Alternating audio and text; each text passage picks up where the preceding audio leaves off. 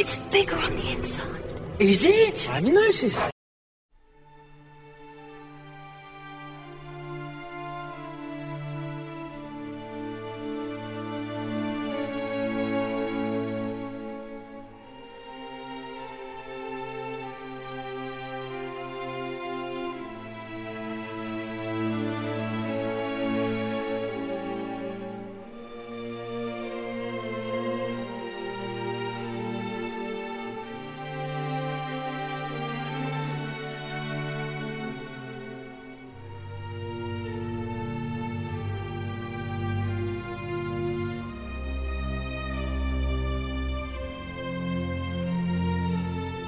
Hello, everybody. Nick Nack here, and welcome back to Bigger on the Inside, episode number twenty-three.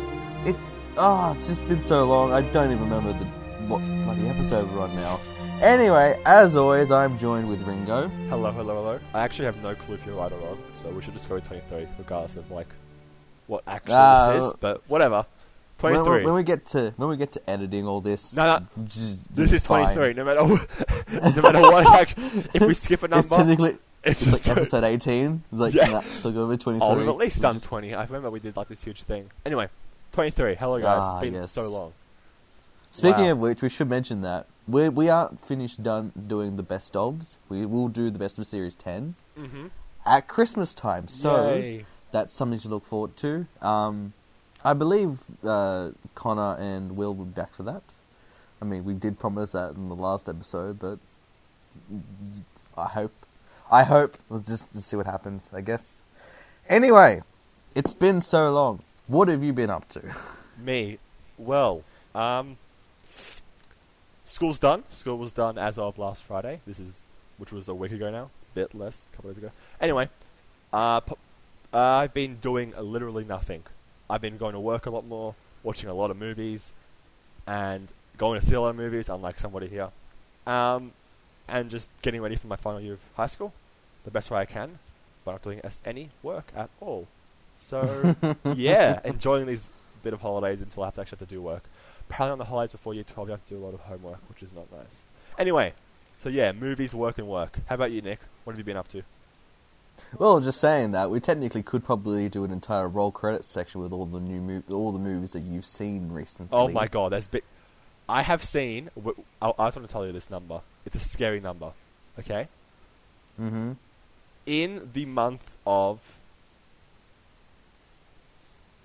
October, so Yeah. two months ago, I watched a total of 52 films, which included 43 first watches. And I look to myself and I think, George, you need to control yourself. So November, I went down. I did. I, I took a break and only watched 40. Yep. So Uh, only, only forty. only 40. But yeah, it's yeah. I I could talk for, for hours on that. Anyway, By February, you might get to a decent, to, Yes. to a respectable total. maybe like 38. Just sort Maybe. of take a risk. Anyway, how's your past ages been? Well, uh, my university course is now officially complete. Woohoo! Um, yes, I was very very happy when I got the results back, and now, now I'm now I'm in this weird state of not knowing what to do from here on out. Um, I didn't. It's it's so bizarre. Like you you spend like four years just fixated on trying to complete this one course, and now that I've reached that stage, I'm like, well, now what? yeah. And I still don't have a proper answer to that yet. My parents keep asking me, "What am I doing?" and and I'm like, I, I can't tell you that. I just don't know.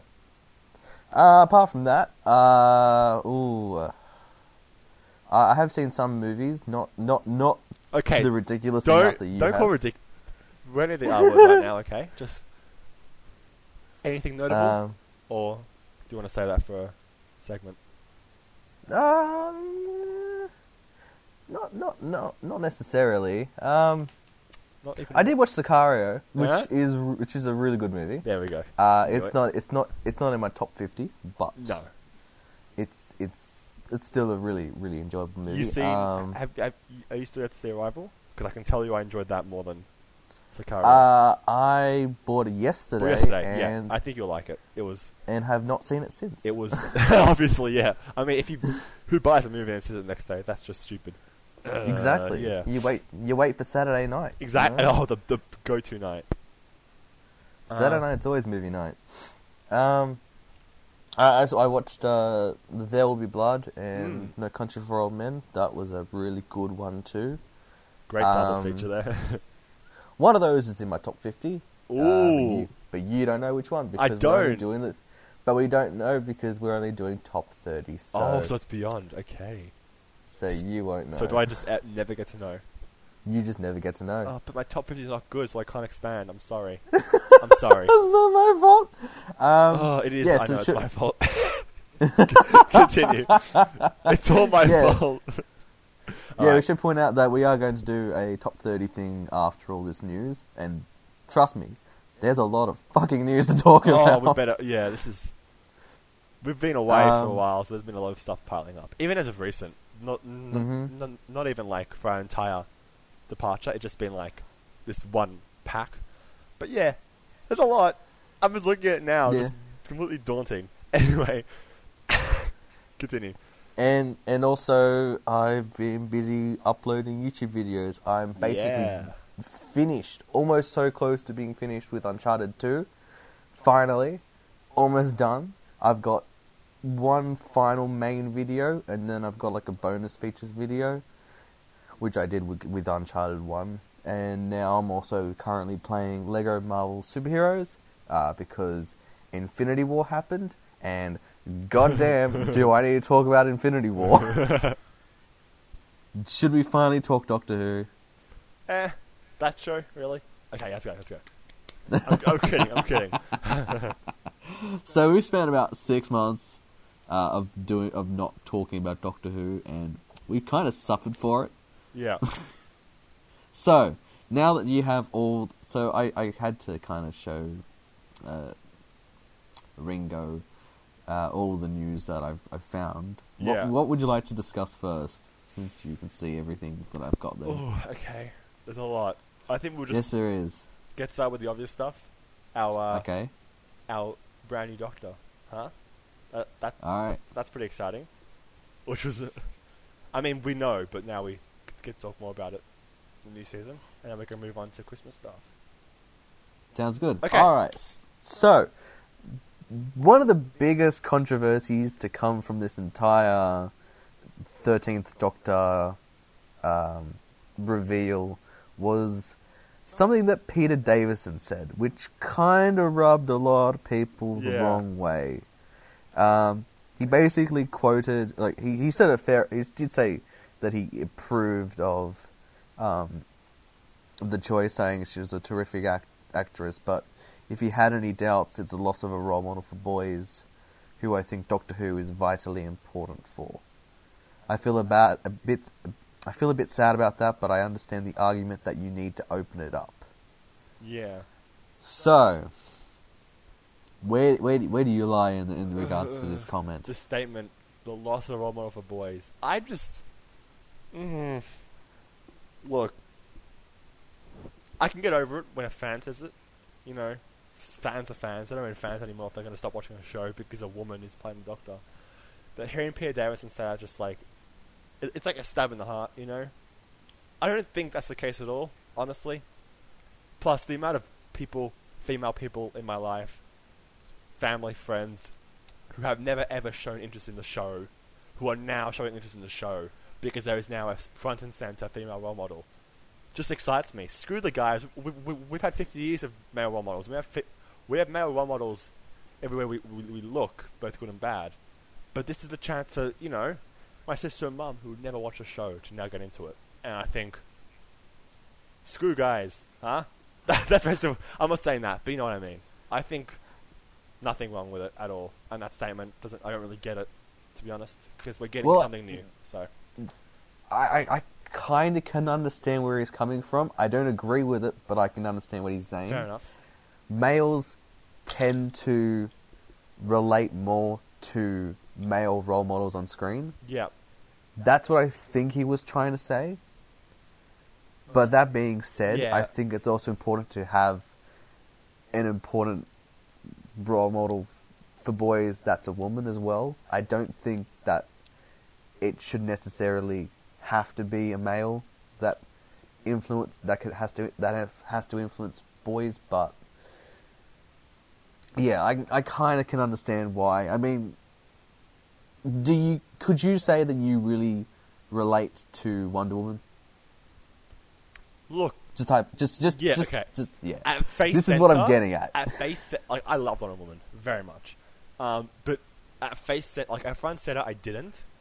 But there were some parts to her dedication, her personality, that I could grab onto ever so slightly. But that was a huge thing for women. But for me personally, I could relate to some stuff, but generally no. But yeah, and, and that's that's that's what I think he was trying to get out. I yeah, think he just, I, I get that. he just get that. phrased it a bit I mean, poorly. yeah, But yeah, that being said, I I, don't think it you to an should. extent, but come on, let the women have a go. I guess. Yeah, that's the saying. Yeah. So I can I can understand where he's coming from, but I don't necessarily agree with it. Yeah. Um. But that being said, the backlash for this was ridiculous. Mhm. I mean, this this caused Peter Davison to leave Twitter I know. because of the amount of hatred that was coming towards him. That's that's ridiculous. I mean, what does that say about us as a fandom that we that we basically shoot off shoot off one of the doctors because he said something which was interpreted pretty badly. Yeah. Just oh, it really frustrates me. Just ah, it really, it really, it, it really just highlights that we do have quite a toxic aspect to to our community. That Yeah, it's just every community has you know those people, and then when you just when stuff like this happens, you truly see who the dicks are in the fandom, and it's so sad. It really is, because the amount of hatred people give to something that they haven't seen yet. There's been no no episode, no situation, no you know s- no- nothing to judge except your own personal issues, and it just bugs me to no end. Ugh. But yeah, yeah, just, just I just I got nothing more to say about that. yeah, Um, let's let's go into a little bit of happier news. and when I say a little bit happier, I, I mean Peter Capaldi giving advice to Jodie Whittaker. yes. Oh, Um, what a gentleman. So, yeah, he said basically, I'm not going to really read in too much into this because there really isn't much to say. He just said, uh, I said, just enjoy it because it's absolutely incredible. She'll be fabulous. It was lovely to speak to her and see how much affection she has for the show. She's going to be brilliant. Mhm. That that's basically that's, it. I just that's the doctor I want commenting on on stuff like this. But yeah, um, just going through it. So, that do you really have any, much else in regards to the advice before we move on to the next brief nope. topic. All right, so I made comments in the last in the last po- podcast that I think I thought that the Moffat hinting that the the next Doctor could be female was coincidental. I was bloody wrong. he knew. He knew. He knew- right. he knew prior to season te- prior to series ten, the bastard making me feel like he was being subtle. No, he he outright admitted that he knew it was a woman, although he didn't know that it would be Jodie. He just he didn't he didn't know that until the Friday before the announcement. yeah. Um, he didn't want to know until Peter knew. That was his rule. Um, Steven made a comment also saying that it makes absolutely no difference. It's a pronoun. This man, woman doesn't have any masculine qualities and mm-hmm. probably won't have any feminine qualities either. Yeah. He's an alien in the form of a human male, now an alien in the form of a human female, and that's it. Yeah, I, I, I got nothing else to add to that. Just why did you do this to me, Moffat? You, you, you, you gave me the hunch that- that, you're that- being that- subtle and not you knew all along. That, that that thing at the end about with Bill and doc, the doctor talking, like that was the, looking back now, that was the biggest like giveaway. Like, come on, it's a woman. It's just obvious now. And it, and ha- I was like looking back at some of the hints that season. Oh wow, Moffat, you devil. that. Uh, Ah, anyway, so series eleven. We also have an approximate time. Not not. Oh, I say approximate time. We basically know that it's going to be autumn, um, 2018 for the US and UK, which basically means for us it's going to be spring. Which means we've basically got another entire year to wait. uh, Uh, the Uh. waiting game. Well, to be fair, the waiting game hasn't started yet. The waiting game will happen December 26th. yeah. and it's going to go all the way until September. Um. Yeah. Yeah. At, at the earliest. At the Ugh. earliest September. maybe, maybe, maybe November. That still technically counts as, as spring for us, so. Frustrating. Very. Um, what we do have though is a bunch of actual series eleven talk though, so we actually know who the companions are. Bradley Walsh was rumored to be the next companion. He was the he's the host of the of the chase. I think Mhm. I don't know too much about him personally, but that rumor was officially confirmed. We know that he's going to play a character called Graham. Yep. Um, then we've got Toasted Cole. I, I, I, am sorry if I got that name wrong. Uh, who's going to play a character called Ryan, and then we got Amanda Gill, who's going to play Yasmin. Yasmin. Uh, oh, I like that name. Um. sorry. I'm sorry if you got Aladdin stuck in your head, have you? Yep. Well, I, I've heard like I've I've, re- I've seen other comments saying that Graham, well, Bradley Walsh's character will still be the main one, with Yep. uh, the two others being uh, kind of more side characters. Which I don't know. I don't know how to feel about this dynamic. I had I had a concerns before when I found out there was three of them. Yeah. That if there was three, that that would be a bit too much. But this could work. I don't know. I'm, I- I don't I'm know. so I- skeptical about this. I don't know anything anymore.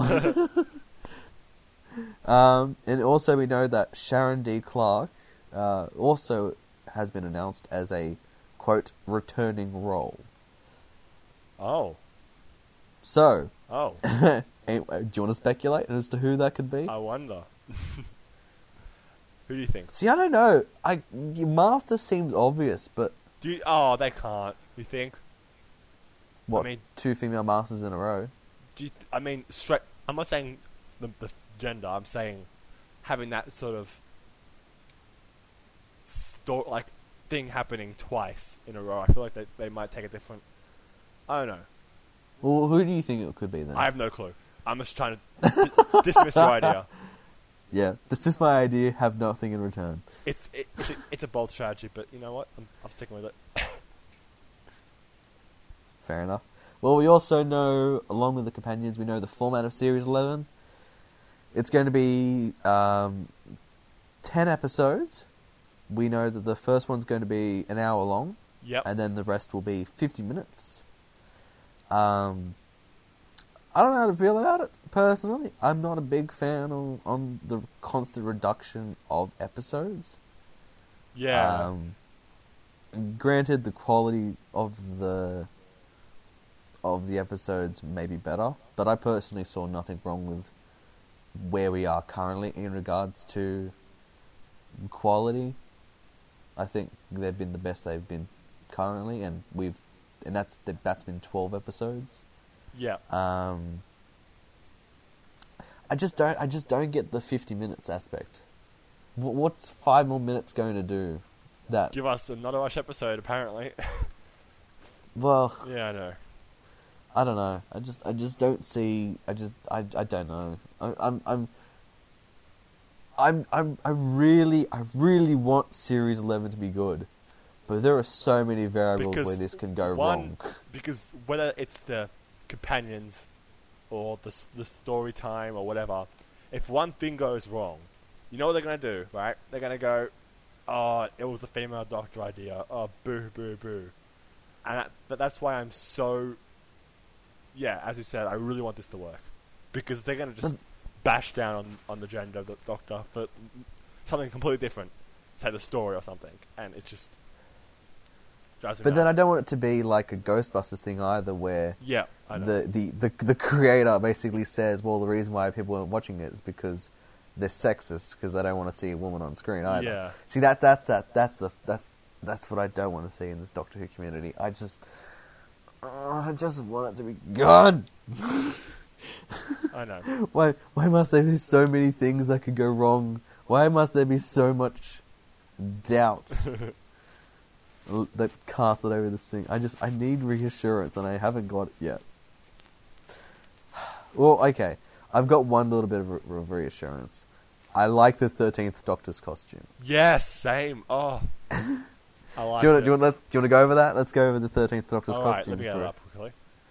Wow, I've got was- it up because I'm way more organized than you. Let's be honest. Uh-huh. Um, so the only thing I'm really not a big fan of is the the the coat. The, the coat. The coats, yeah, I can see that. Um, Well, I just I just like the idea of just the the shirt suspenders and I think they're jeans. I don't know. They look too bright to be jeans, but I'll say they're jeans anyway. the suspenders just have won me over. Anything else that ever happens in the show is okay as long as she has her suspenders. Then I'm okay. I'm just saying, like, if you got rid of that coat, I think it actually would be an improvement. Yeah, the coat looks a bit different in the sense that it's not really doesn't feel like it's with everything else. I mean, Yeah. I'm not trying to critique fashion, but you know what I mean. It just, I don't know, something about it just seems like a time jump. Not time jump, just a shift in something in tone. I don't know. I'm trying to make sense out of myself. It just looks different. it looks like it doesn't belong in this picture. And the picture Yep. the amazing suspenders. That's it. God, I love the suspenders. Yeah, they're great. That being said, the TARDIS. I am so lo- in love with that TARDIS. Oh, isn't it great? I love everything about it. It looks so good. It's like a really 80s look, Mm-hmm. especially with the with the um with the front of it with the the pull to open. Yep. Yeah, just just love it. It Mhm. just looks. I, I can't wait to see how that that is, um, that that comes into play. Um, but yeah, don't have too much else to say about that. Just, I kind of had had like had had a rant about the costume when it first came You out. did. Um, but I, I think uh, it's definitely growing on me more. I definitely had more problems originally than I have now. Um, but that coat still bugs me. that coat's the only thing that I have problems with now. Um, so we also know who the first director of. We know what one of the directors of Series Eleven is going to be. Uh, it's a it's it's a person by the name of Jamie Childs. Mm. I know absolutely nothing Yep. about, about Jamie Childs, only that he's the the one that's directing this this first block. Um, yeah, apparently he's done uh, Stan Lee's Lucky Man, uh, and been second unit director for Poldark, but I haven't seen either of those shows, so I've got nothing to work off. um, I don't know. I hope he's good. Just, I just hope he's good. Yeah. Um, I'm just looking through it, and finally, there's it's apparently uh, going to be a new filmic look for Series Eleven. Yeah. So they've decided to hang on. Let me have a look. They they've supplied BBC Studios in Cardiff with Cooke anamorphic prime lenses and Angénieux Optimo anamorphic zooms, um, which apparently bring an increased cinematic look. I'm excited. I, I'm a Um, sucker for these things, so. I mean, I don't know how I'll fit the tone, but bring it on. Well, yeah, I just I don't know. I just don't know how to feel. Yeah. Like I love this idea, but I'm just saying like Yeah. I don't. I, it's gonna be really. It's really really hard to judge until I see that first episode. Yeah. That. Which, by the way, it needs to be basically the eleventh It hour. does. it really does. There's no like we've never needed that more than we like. I mean, Capaldi. Deep breath was you know, you know, but this one has to be like. This has to be better than the eleventh hour. Is the best way I can put it. has to be much better. Not not that I didn't like it, but it needs to just go above and beyond to shut those freaking fanboys up who think that, you know, and to also just put put our minds at rest. Because even though I'm confident, I'm, there's still some you know skeptical thoughts going about, especially with the companions. So, you know, give us like an amazing episode, and I'll be all good. Thank you. That's it. Dear, dear, dear, dear Mr. Chipmunk, Sounds give us good episode. Thanks, fans. Uh, just send that letter. yep. All right, so thirteenth Doctor talk out of the way. Yes. Finally, now Christmas special. So it was rumored in the last podcast we did that the episode was going to be called "The Doctors." We now know that not to be the case. It is now officially called "Twice Upon a Time." Yeah. Now, this really gives me the impression that Gallifrey is going to be involved Uh, because of that title. now, imagine Gallifrey on those new lenses, huh? Mmm. Mmm. Picture it, Nick. Picture, picture cinematic Gallifrey. Oh. Oh, looks Yeah, we need the director to really work with that, though. It looks I good. can't. Okay, All those swooping shots. Oh. Anyway, no, the the, the reason why are, you, are you are you done or just done fanboying there with, with the cameras? Yep. You done? Okay. So, the reason why I get the impression that, twi- that Twice Upon a Time will involve Gallifrey is because at the beginning of the Zygon invasion, uh, you have that once upon a time there was uh, three Doctors, two Osgoods, one Peace Treaty, and maybe this is another way to incorporate it. Incorporate it. That's that's the word. Incorporate. Um, incorporate that back in. Just saying that. Oh, he's finally got to have to do this thing again. He's finally going to have to answer the call. Mm. Um, yeah, I don't know. It really does feel like the pieces are in play to see the the doctors come back to to save Gallifrey again. It just I- yeah. I have no issue. And then they like, she'll walk in and they'll be like, "Oh, you're a woman," and she'll be like, "Yeah," and then that that's just it. That there's no there's no arguments, no issues. The fanboys can learn to be more like the Gallifreyans and just accept it. Still, I wonder how they. Not that I would, but you know. Could you imagine River Song's ending waiting until this bit? Wouldn't that be funny? Like R- R- River Song's end, a, a, a romantic night with the Thirteenth Doctor. Well, Uh, she's she's dated uh, Cleopatra before, so Yeah, it's not exactly. out of the, out of the, out of the realm of it'd be awesome. It'd be like, I'd watch. See, as companions and doctors go by, past River Song's eventual, you know, I can't help but think, how cool would they be with River Song? And now I'm trying. Now I'm picturing an episode with the Thirteenth and River going on an adventure, and now I'm sad because Because doesn't know that that'll never happen. no, R.I.P. yeah. Um, anyway, So we know a bit bit more information. We know that Mark Gatiss um, is going to be in this Christmas special. He's Yep. going to be playing a World War One soldier called the Captain. mm, And when we when we talk about the children in need EPTs, I, just Mark Gatiss, he's he's such a good actor and just oh. Um, so that was a nice reveal. We also know that another writer for the show, Toby Whithouse, will actually be playing a character in the yeah, episode as well That's, that's exciting. but we don't know who. Um, I'm I'm intrigued. I really like Toby Whithouse, as I've mentioned many many times hmm um, on this on this podcast. But I can't wait to see him have an acting role. That's going to be going to be cool. Uh, we also know that Pearl Mackie will be returning as Bill. Yep. What a surprise! Wow, a companion coming back. That that's just a. No one's ever done that before. I'm sorry. No, but seriously, like people were like, "Oh, that was the end of Bill's story." I'm like, "No, it's not. No, it's not. They're not ending it like that. They probably could, but they're not. I know. I I I, I've been here. I've done it. I know how this, this show works. I knew they weren't going to ki- kill off Bill that easily. She's going to have one last trip with Capaldi. Um, yeah. So That being said, she won't be returning after the Christmas special though, so there you go, clean slate, Yes, just like you predicted you. all those, all those months ago. what a surprise that is!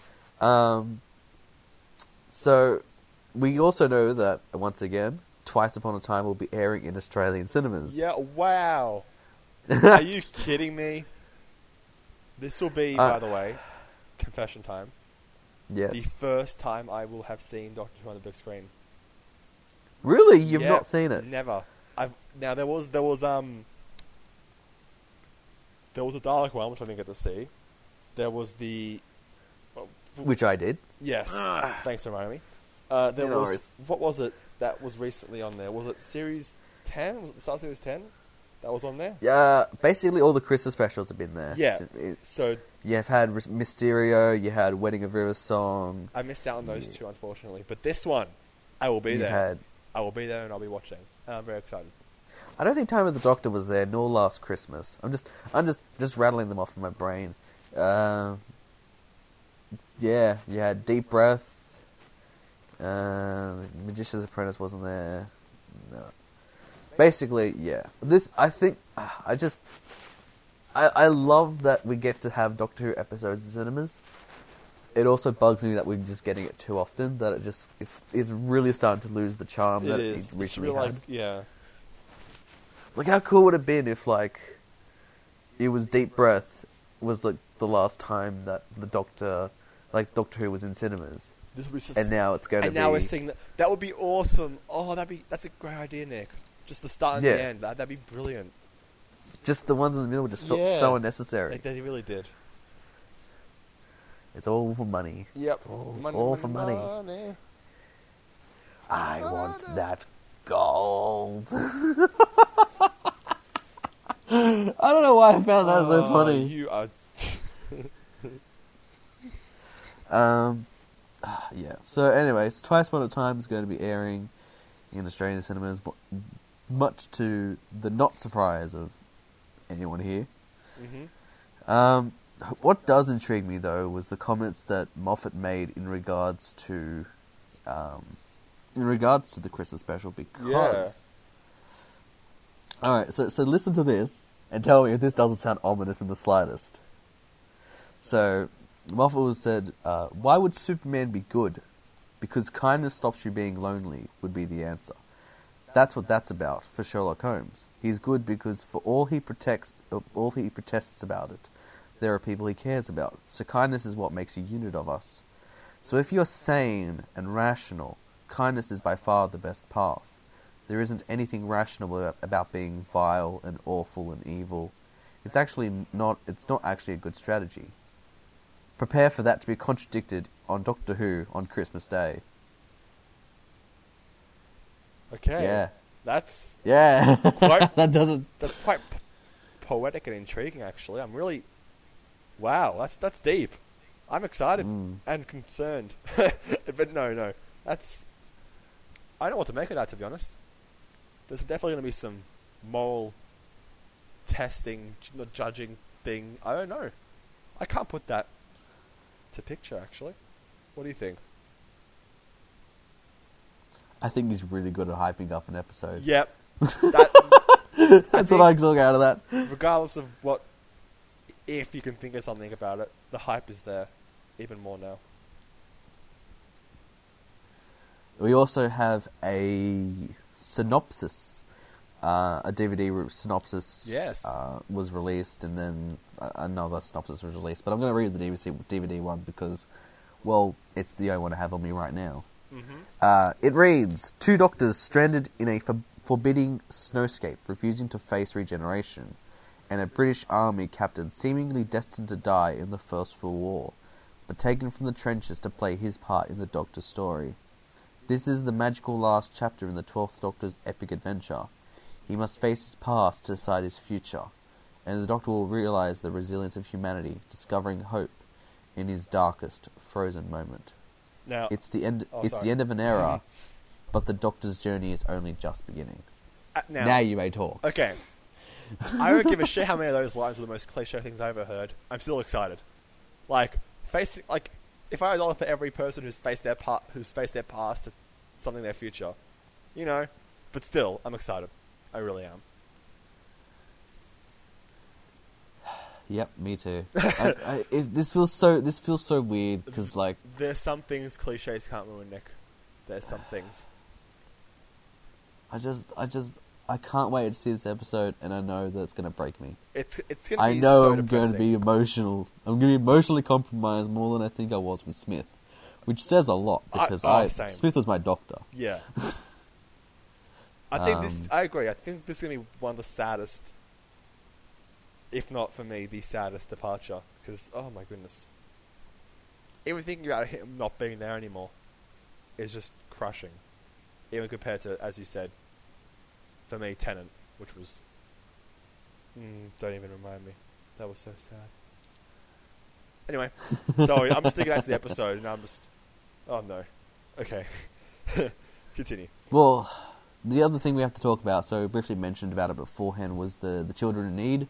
Uh, Doctor Who have had a tendency in recent years to um, release a bit of a clip for an upcoming is, yeah. episode, uh, and in this case, this was no exception. Oh god, oh no, oh no! Started to get all the feels when I was, Mhm. when I watched this trailer. It was, it was two minutes, but it was just, oh Mark Gatiss, oh he stole the show. I didn't think that'd be possible, but just seeing his realization that the First World War would in Yeah. fact be the First World War. Oh no, just oh, it's just so devastating, and I just this feels so ominous as to what's to come. I just uh, I don't I don't know I don't know if I'm gonna be prepared for this. I just don't know. What do you think? What you've seen the the tease, um, obviously. but- After me uh, asking myself to uh, not watch it several times, I did. I, I caved. I cave a lot. I caved. yeah, you really do. I caved with um the Kingsman trailer, which, having seen that movie now, um, well, anyway, I caved with that. I caved with with Avengers. Quite literally, two minutes after after telling him I'm not going to watch it, I decided to watch it. But this just, it just, it captured everything that I think I'm going to feel watching the actual episode. From from you know the two doctors to Moffat to just the general tone and vibe. I'm just so excited, but also sad. Just because I'm gonna see Capaldi and just break, po- possibly in tears, even if, even if nothing happens to him at the start. Like like just he's, uh, I have nothing to say. I can't put into words. Because him him just showing up on screen, just n- nothing bad happening to him at that point. I'm gonna just get emotional, because I think since you know he- he's had a rocky start, but he's he's just he's I think he's won won the hearts of basically everybody. I- I don't know anybody who does. Well, I don't know anybody, a lot of people, but I don't know anybody who's actually. I don't know Disliked anyone. him. Period. Yeah, I, I I don't know a lot of people, but the people that I do know, they all love him, one way or another. And this this trailer just brings it all back, or preview. Uh, they've called it preview, even though it's like, oh yeah, the trailers. Huh. Yeah, no, it, it looks great. I'm really excited. I think the, the they got the casting of the first Doctor right. Even though I get, even though um, Moffat acting is a bit tedious for me sometimes, I think he's gonna be good. I have no issues. I'm excited. I'm my hype is gonna just. I have to watch it like six times because I'm gonna be so. I'm not gonna be um, critical of the episode because I'll get, I'll let the emotions just get the better of me. I hope you know in advance. But yeah, I'm so excited for this. Well, speaking of knowing in advance, Yes. the one the one final thing Oh, here we from go. Chris's special talk that it's not there, but I thought I'd bring up regardless. Okay. So, I've mentioned beforehand that um, I have been to basically every episode of Whovians. yes. to date, all, Yes. ex- all except for one. Um, and it has now been confirmed that Whovians will indeed be getting a Christmas special episode, um, much to the delight of everyone in Mhm. Australia. Yep. um, because it's a great show, a and great I'm really show. glad. Um, but the really exciting thing, for me anyway, is that I get to gloat about knowing what happens in the Chris special four days before you do. So that's nice. Although I can't say anything about it, so isn't that a shame?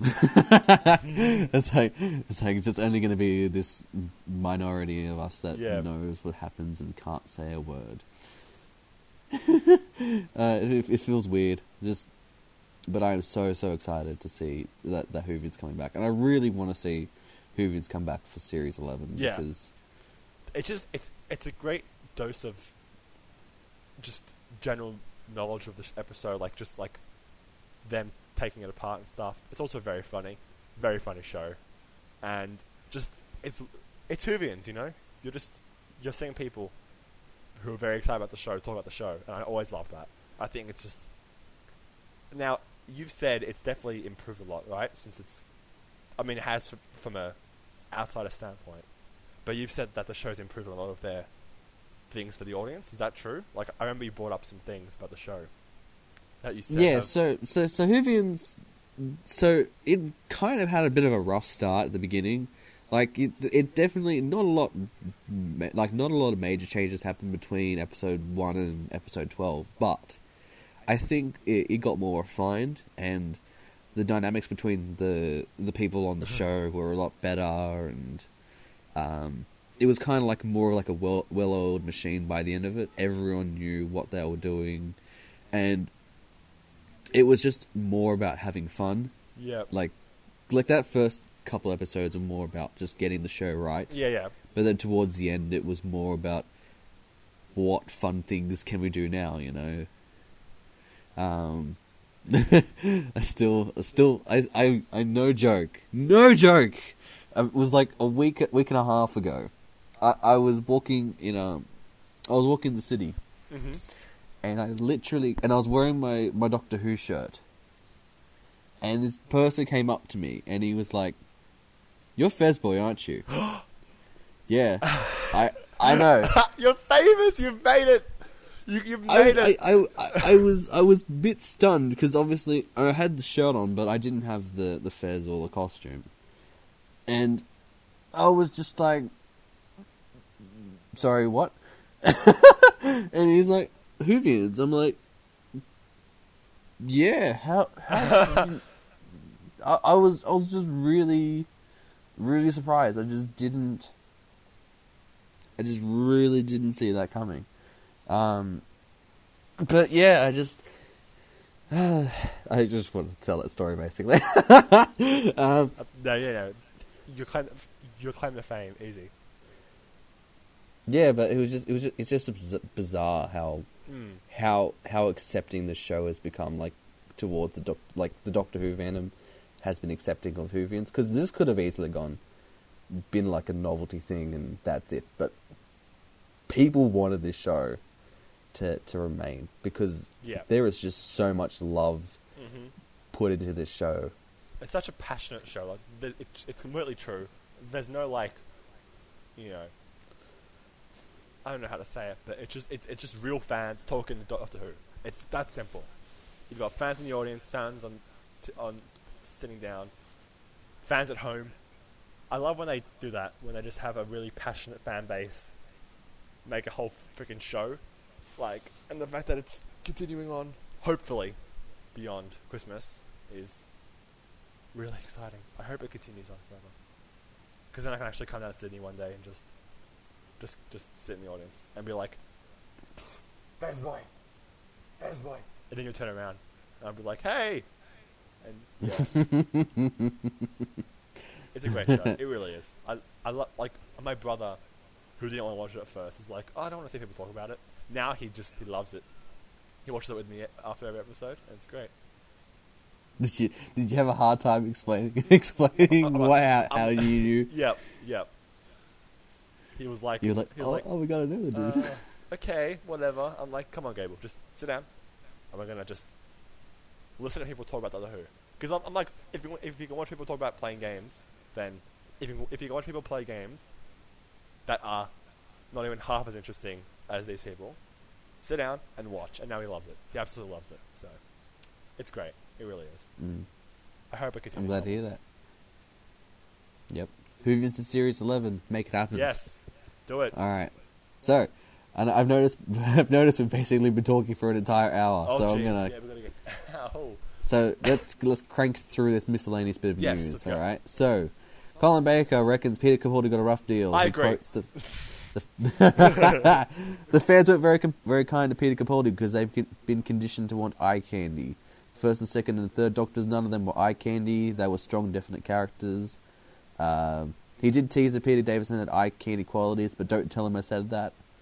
Um, then he also briefly mentioned that his doctor, like his intention was uh, for him to reveal his true self later on, but the plan was somewhat st- stymied, I don't know, by the powers that be at ABC, at ABC, fuck, by the powers that be at the BBC who didn't like the program.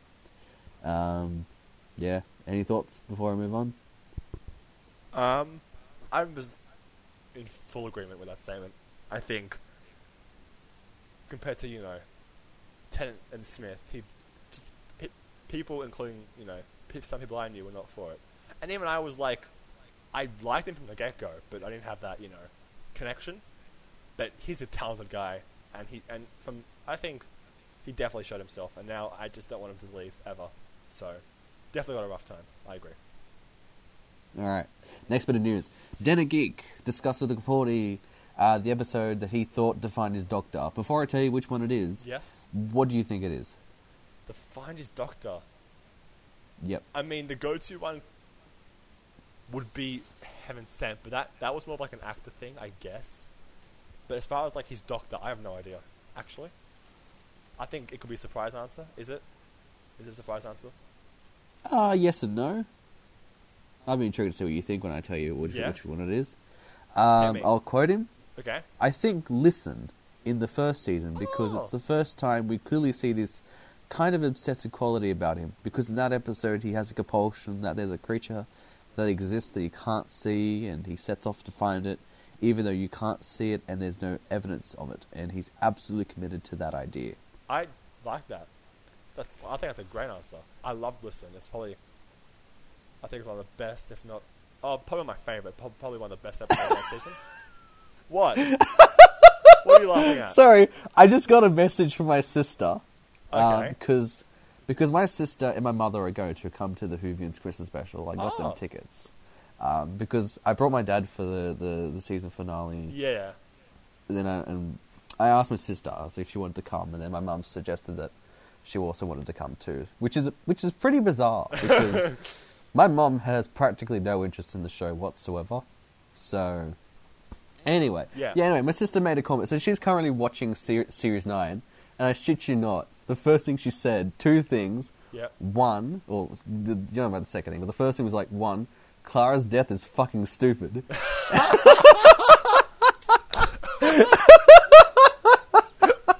I am in full agreement with your sister right now. That's actually. I mean, in the sense, yeah, no, I get that. That's pretty funny. yeah, so I just got that on my my not- notifications, and I see just why you wanted to burst a out yeah. into, into random laughter. Now I'm like, what? What's so? What's so funny, Nick? And then the guy was dead. it, It's fucking- it was worth it. Trust me, I assured you it was worth it. Alright, Anyway, that's, that's a quote. so that's a quote now. Hey, hey, Nick. Clara's death is fucking stupid. yeah, I agree. That's why I'm glad. Well, the thing was, and I've, I mentioned this with Face the Raven. I was like, I felt pretty, I felt nothing after Clara died, which is not how I'm supposed to feel for a character that's been in the show for three seasons. Yeah. So I was, in a way, I was glad she got brought back for Hell Bent and and all that, and all that jazz. All that jazz. Anyway, getting off topic. You're always getting off topic. yes, we're good at that. Uh, so the director of Listen, or Douglas Mackinnon, also said that that has been his favourite Doctor Who episode to direct. yes.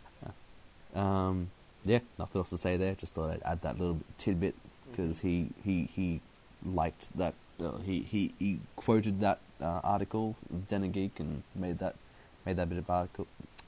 I can't talk, and I'm moving on. Ma- Mark Gatiss uh, summed up the differences between classic and modern Doctor Who.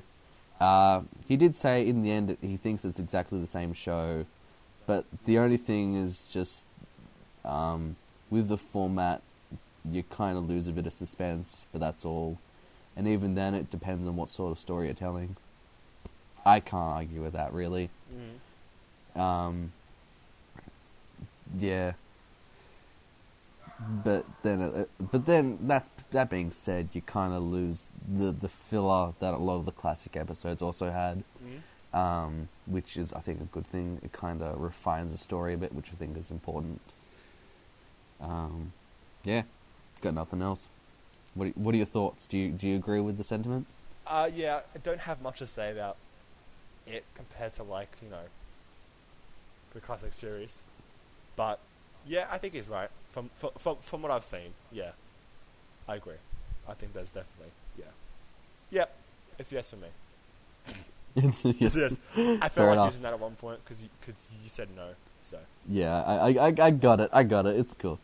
All right. So Mark Gatiss, speaking of the dude, uh, he's had quite a quite a bit of a talk today. We, we've talked about him with Chris's special, Yes. and now now here. Um, so uh, Mark Gatiss briefly spoke about his unmade David Tennant episode, which I was aware of, but it's nice to know a little more about it. Than, I would kill a man to say this. I'm kidding. So- but I would kill a man, Nick. so this would have been for series four. My favorite Um, scene. So continue. Anyway, it was it w- would have been called the Suicide Exhibition. Uh, it was set during World War Two, and would have seen David Tennant's Doctor doing battle with the Nazis. Uh, according to Gatiss, the episode was on the verge of production for a while. Um, it came from a thing he was reading about how in the First World War they were evacuating stuff from museums to various Welsh museums. I'm sorry, my phone's ringing, and I'm gonna have no choice because this phone's gonna just keep ringing and ringing until I answer this. So, be right back, guys. Wow. Sorry about so this. professional. I'll carry on. Yeah, Jimmy, don't worry. professionals All what I strive to be. This is why this is why the suicide exhibition oh. had to happen. Okay, chapter one. David Tennant. Chapter two. Nazis. Chapter three. That is all. So you see here, right? If we could think of an idea, picture this. Ready? Gatiss calls up Mr. Tennant. He goes, Mr. Tennant, um, we need you for one more episode. And Tennant goes, oh, another, another, you know, ensemble episode with more doctors? He's like, no. No more specials with you. He's like, okay, fine. I want you in this episode of Doctor Who. We're going to release. And I don't give a shit that it's not in line with the current season. Stuff it. We need you here. So he comes down, right? And currently he sees a bunch of, bunch of, like, Nazi costumes. And he goes, oh my god. And at that moment, an episode that we thought was dead was just coming out later than we thought. And the suicide, the suicide exhibition, patent pending, is born. And that right there is a story of how this episode will come to be in a couple years' time. Because I will send out letters to ensure uh, that the David Tennant stands up against Nazis in my favorite season of the show. Thank you very much.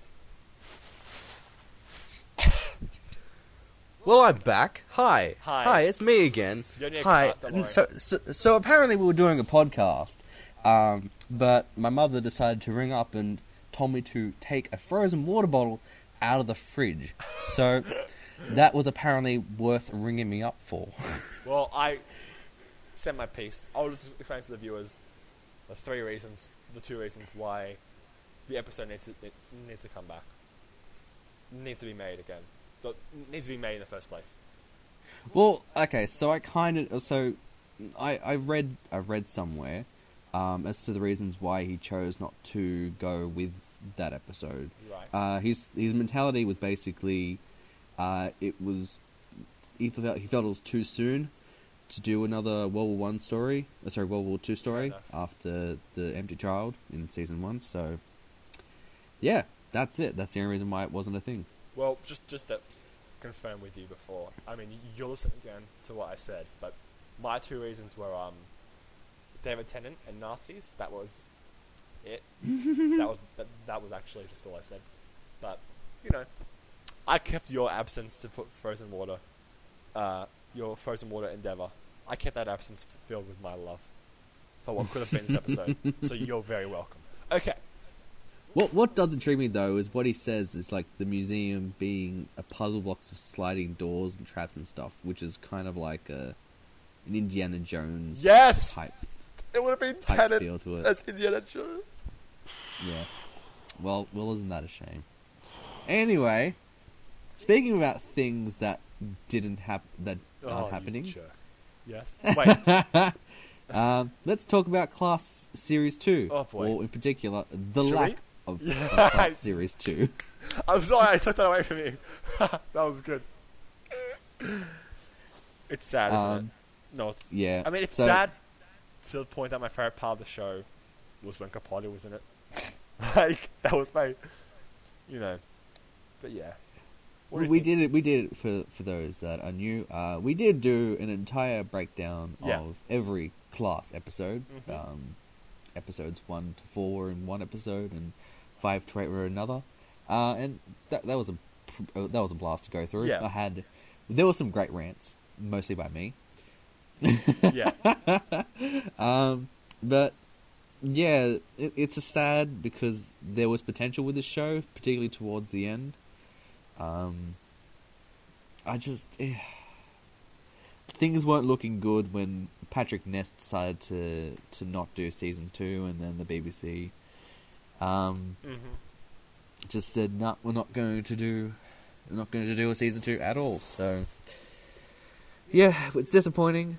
Um, I, I really liked um, the dynamic, in particular, between uh, Miss Quill and uh, who's the main character? The the boy, the main character boy. I can't think of his name. Oh God. not can I. um. Tommy. I'm gonna call him Tommy. So anyway, Tommy. Miss Quill and. Tommy. Right. Yeah, That's I not it, I want more it? adventures between those two. It's not Tommy. I just can't think of his name. I can't, I can't remember. I Oh can't my remember anything about class apart from Miss Quill because she just had a really cool surname. She did. She did. Um. Uh, I just got nothing else. It's just, it's just sad. It's just, we, they, they tried and just, just didn't end up happening. Such is life. You mean Greg Austin's character? Is that who you Yes. Ready Greg for Austin's this? Character. ready for this? Uh, No wonder you can remember it. It is one of the most generic names of all time. Ready? Ready? Ready? Jo- John. Charlie Smith. That is his Charlie. name. What the hell? Charlie I, Smith. I, do you know the worst part about it? I'm probably gonna forget that name in like five minutes. You, you've got Ram. you've got April. You've got. I, I, I still scrub his name, but him. Miss Quill. But Charlie. Ch- mm, mm, I like April. I just remember April because she was kind of cute and she was named after a month, so Yeah. that was pretty straightforward. Ram, I remember. Mr. Quill, April. Ram's funny. He like, is. He, he he's got a bit of an aggression problem, but apart from that, Yeah. he's kind of funny. Um, yeah. I got no- nothing else to really say about it. If you No. want app thoughts, just Miss go back Quill to those episodes. spin off.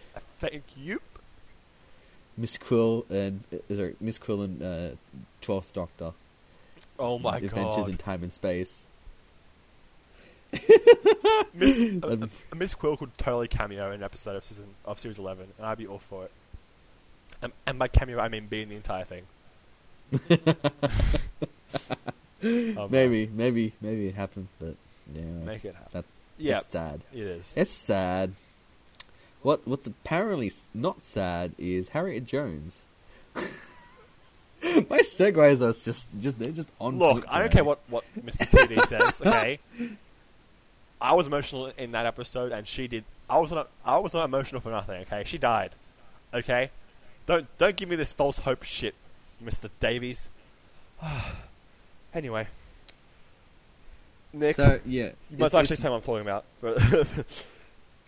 But I, I I really don't have much much thoughts about this about Harriet Jones. Just I know. I I don't know how to feel about it. It's just I really like just- that character, and this just really makes me weird, feel weird. Like what? What do you? What do you mean she's not? She didn't die. What do you mean? You can't just say that. You can't just say she's not dead. Like she died. Okay. Why are you doing this to me? Don't do this to me. So you're Anyway. mocking me, but it sounds right. So Yeah. Anyway, so RTD, you're wrong. yeah, I'm sorry. she's dead. But you're wrong. She- But you're wrong. I prefer her, prefer her to be alive, but she died a noble death, and She died for her country, she did for Queen and country, for Queen or for Queen. A Queen. for Korean and country. Oh, right. Quill and So country. st- that was so stupid. It was. I know what the hell that was. I was going to pass it off. Yeah. Anyway, so on to happier news because let's face it, we need a bit of more happier news. So Shada was the unreleased fourth Doctor story, um, which yeah, which has never happened. Uh, apparently, the animated recreation of this will be released in Australian cinemas. What cinemas? Really? Wow. Really? I'm. I, I'm sorry. A Doctor Who thing in cinemas? I What? know. What the hell? Anyway, I'm excited, but I'm probably not going to see it. no. I'll wait for it to come out on DVD or I might download it off iTunes or something. I don't know. Something. Um, I'm glad it exists. Yeah. but I'm in no rush to see it. There you go. There, there my, that's my two cents. Um, so let's talk about Nicholas Pegg. He got sacked from Doctor Who magazine Yep. after writing a very cryptic, cryptic uh, message in one of the um, articles of of the Doctor Who magazine.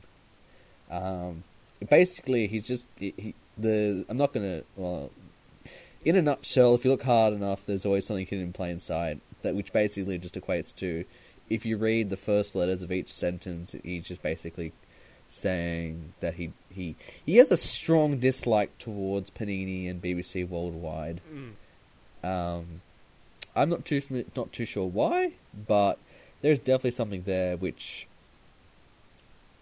which I hope gets addressed. But yeah, it, it was bizarre, and he got he got sacked as a result of it. Not Mhm. surprisingly. um, got not much else to say about that. It was stupid, Yeah. but but but in a way, kind of funny. not gonna lie, not gonna lie. It was kind of funny reading it and just like just going to the effort of making sure that every sentence um, reads as reads as a as an actual message. That, that it's kind of cool. Stupid, but still kind of cool. Yeah. Um, so, have you ever played Doctor Who Legacy before? I have. I used to play it religiously for a long time. It was a harsh. Oh my god. That's a past I don't want to go back to, honestly. But yes, I loved it. Well, the makers of Doctor Who Legacy are going to be making another game called Damn it! Doctor Who Infinity. No! I don't want to be sucked in again, Nick. I can't. You can't let me download it. There was, there was nothing. It's, there was no amazing gameplay. There was nothing really.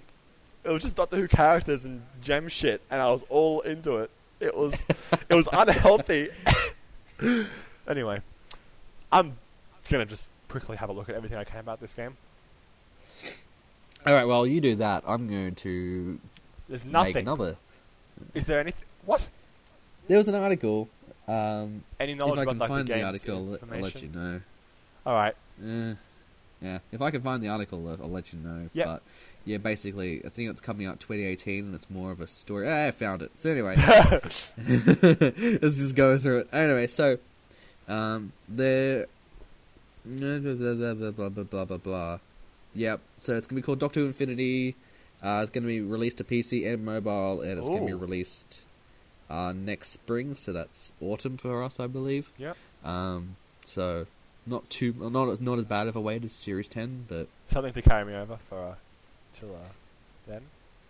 yeah, and it's as I said, it's more of a story based Yeah, aspect of which it is rather exciting. than than than the gems aspect of it, which was the appeal of um, Legacy. hmm yeah, that's it. That's all I got to say about that. We're almost done with the news. We just got to go through some some really sad possible rumors. Oh, and here we go. really really good rumor. Something that you Um, have are so excited for this. Not this one. Next one.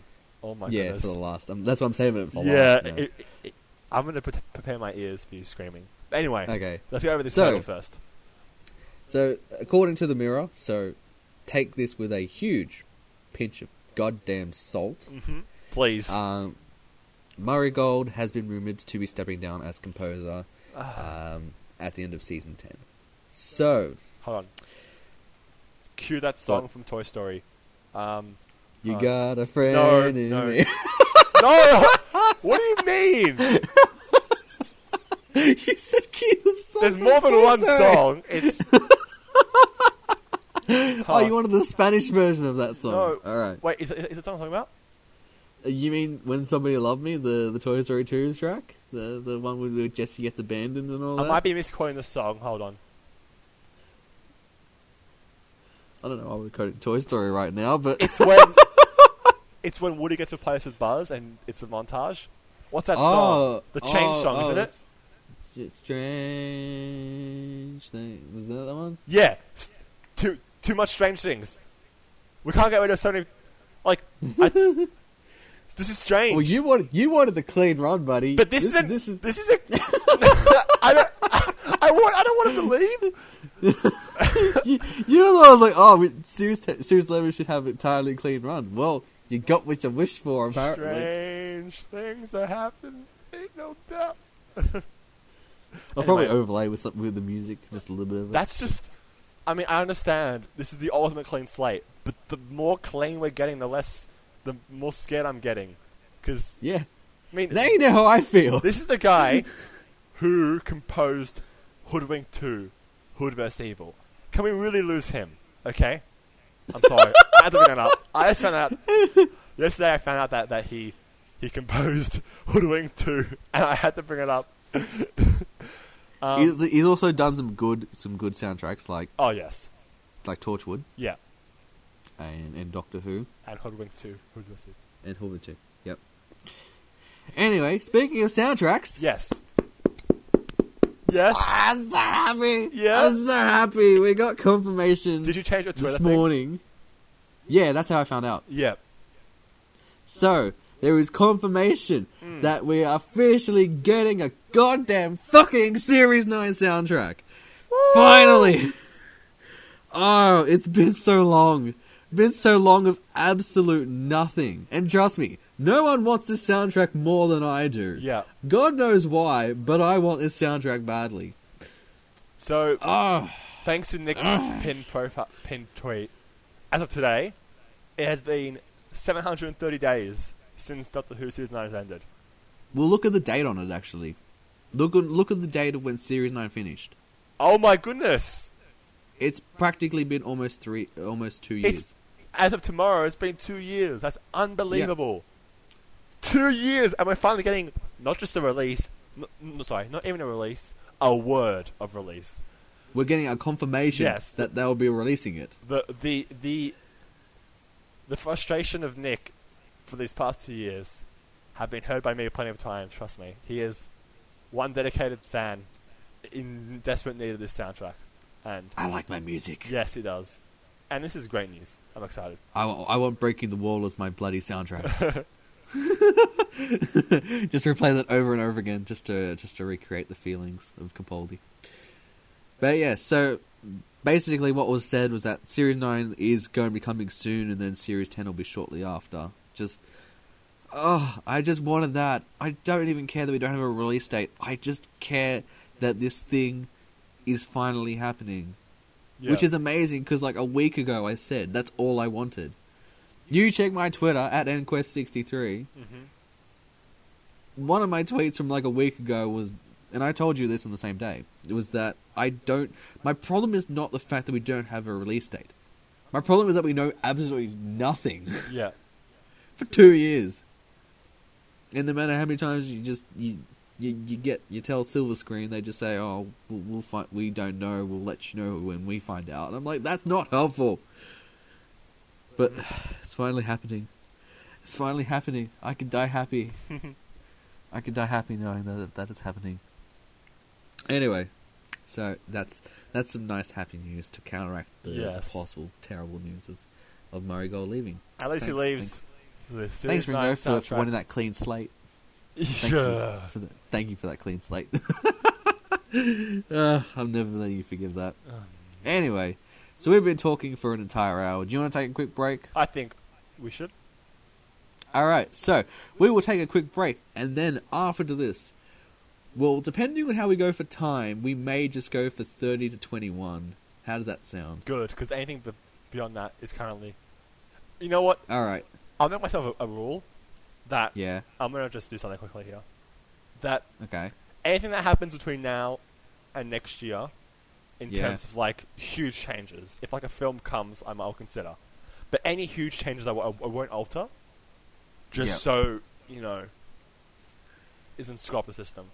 But I, I, I anticipate one change that I think I should mention, but that won't Mm. that might not come until later. But yeah, uh, that's exciting. But I think we'll, ju- we'll just do 30, to- 30 to 21. I think is a yeah. good. So we thought it'd be really cool because this is a nice little way to, to bring us back in. We thought we'd talk about our top thirty films. Yeah. It was going to be top fifty originally, but uh, Ringo Okay, has a problem listen, listen, of listen, listen. of All right. ordering films. Okay, so ordering my films is very, very difficult, right? I am really happy with my top twenty. No, it's actually actually I'm one hundred percent confident in my top fifteen, and I'm happy with, with sixteen to thirty. But from thirty-one to fifty is a mess, an absolute shitstorm, and I am not ready to reveal that to the public. So that's why I decided, for my best interest, that we go from thirty. and yours alone. Yeah. yes. No. Nick. Nick's had his fifty for a while, but for me, it's still on the heavy, heavy thing. I don't think I'll ever have it. If I do, you know. But for now, please, give me top thirty. Yeah. Yes. That's fine. That, thank So, anyway, we are doing a top thirty. Um. Yes.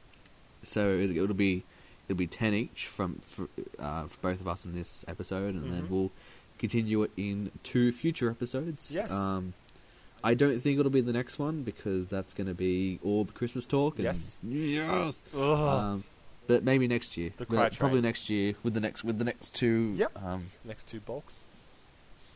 we'll go through uh, our twenty uh, our twenty to to one eventually. But anyway, Yes. I'm rambling. You're rambling. We're We boys. need to take a quick break. Yes. So, see you on the other side. Let's on the other side.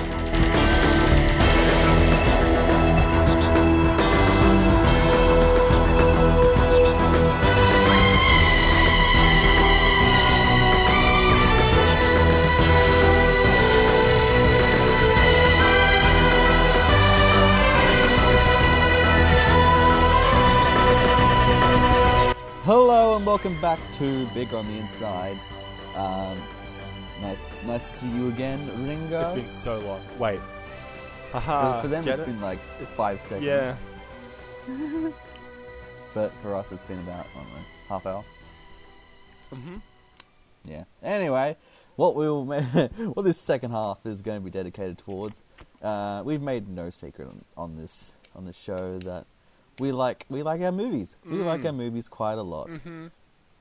So we thought it'd be really fun to go t and discuss our top 30. Now, granted, this is not an accumulative top 30. This is both of us come up with our top 30s each, and we'll just discuss um, uh, why why these movies are on our lists Yep. and have a lot of fun. Yeah. Maybe some rants. I don't know. See how it goes. There's a lot We'll of see there's a lot of mine goes. that you're going to be like, oh, okay.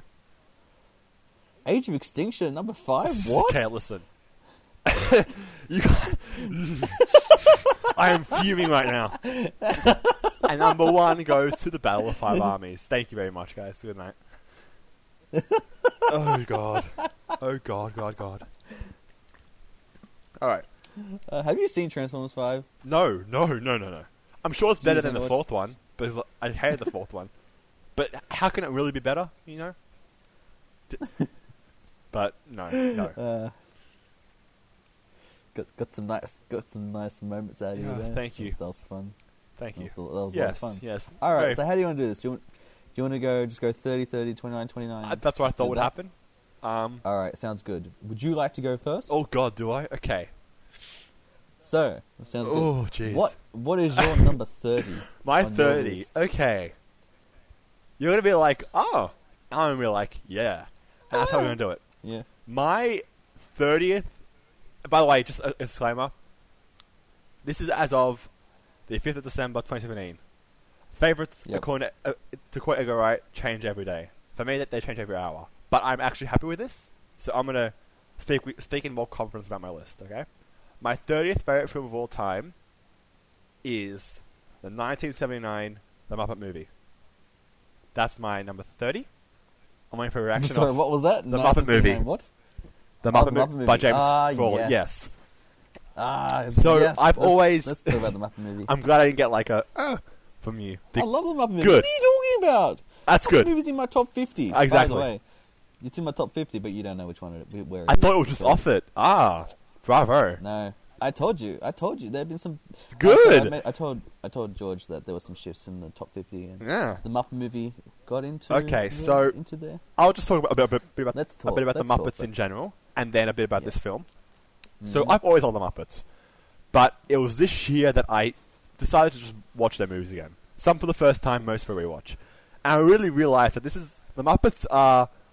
If I were to ever take a quote unquote kid thing into my adulthood and beyond, it'd be the Muppets. They're just from their musical numbers to the cameos to them just being themselves. It just brings me so much joy, and you can't get that from a lot of things. Um, so throughout my, my binge watching, um, the Muppet movie I saw for the first time this year. This one I never saw this one um, before, and I loved it. It it got the charm perfectly right.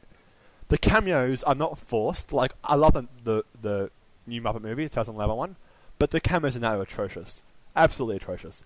But in this, you've got Mel Brooks, you've got Steve Martin, you've got Orson Welles. Orson Welles is in this movie. Just like ponder that for a second. Um, but the, yeah, the cameos are phenomenal in this film. Um, it got everything right from the opening opening scene in the theater to the, all the music. Rainbow Connection is beautiful. I still love that song so very much. Um, Fozzie's my favorite Muppet, by the way, for for those who don't know, and he has such Sorry? a such a good role in this film, singing with Who's, Kermit. Who's your, who's your favorite Muppet? Fozzie, Fozzie Bear. Uh, Yeah. Fozzie Bear. So he so he has this amazing song with with Kermit uh, in the car with one of my favorite gags of all time.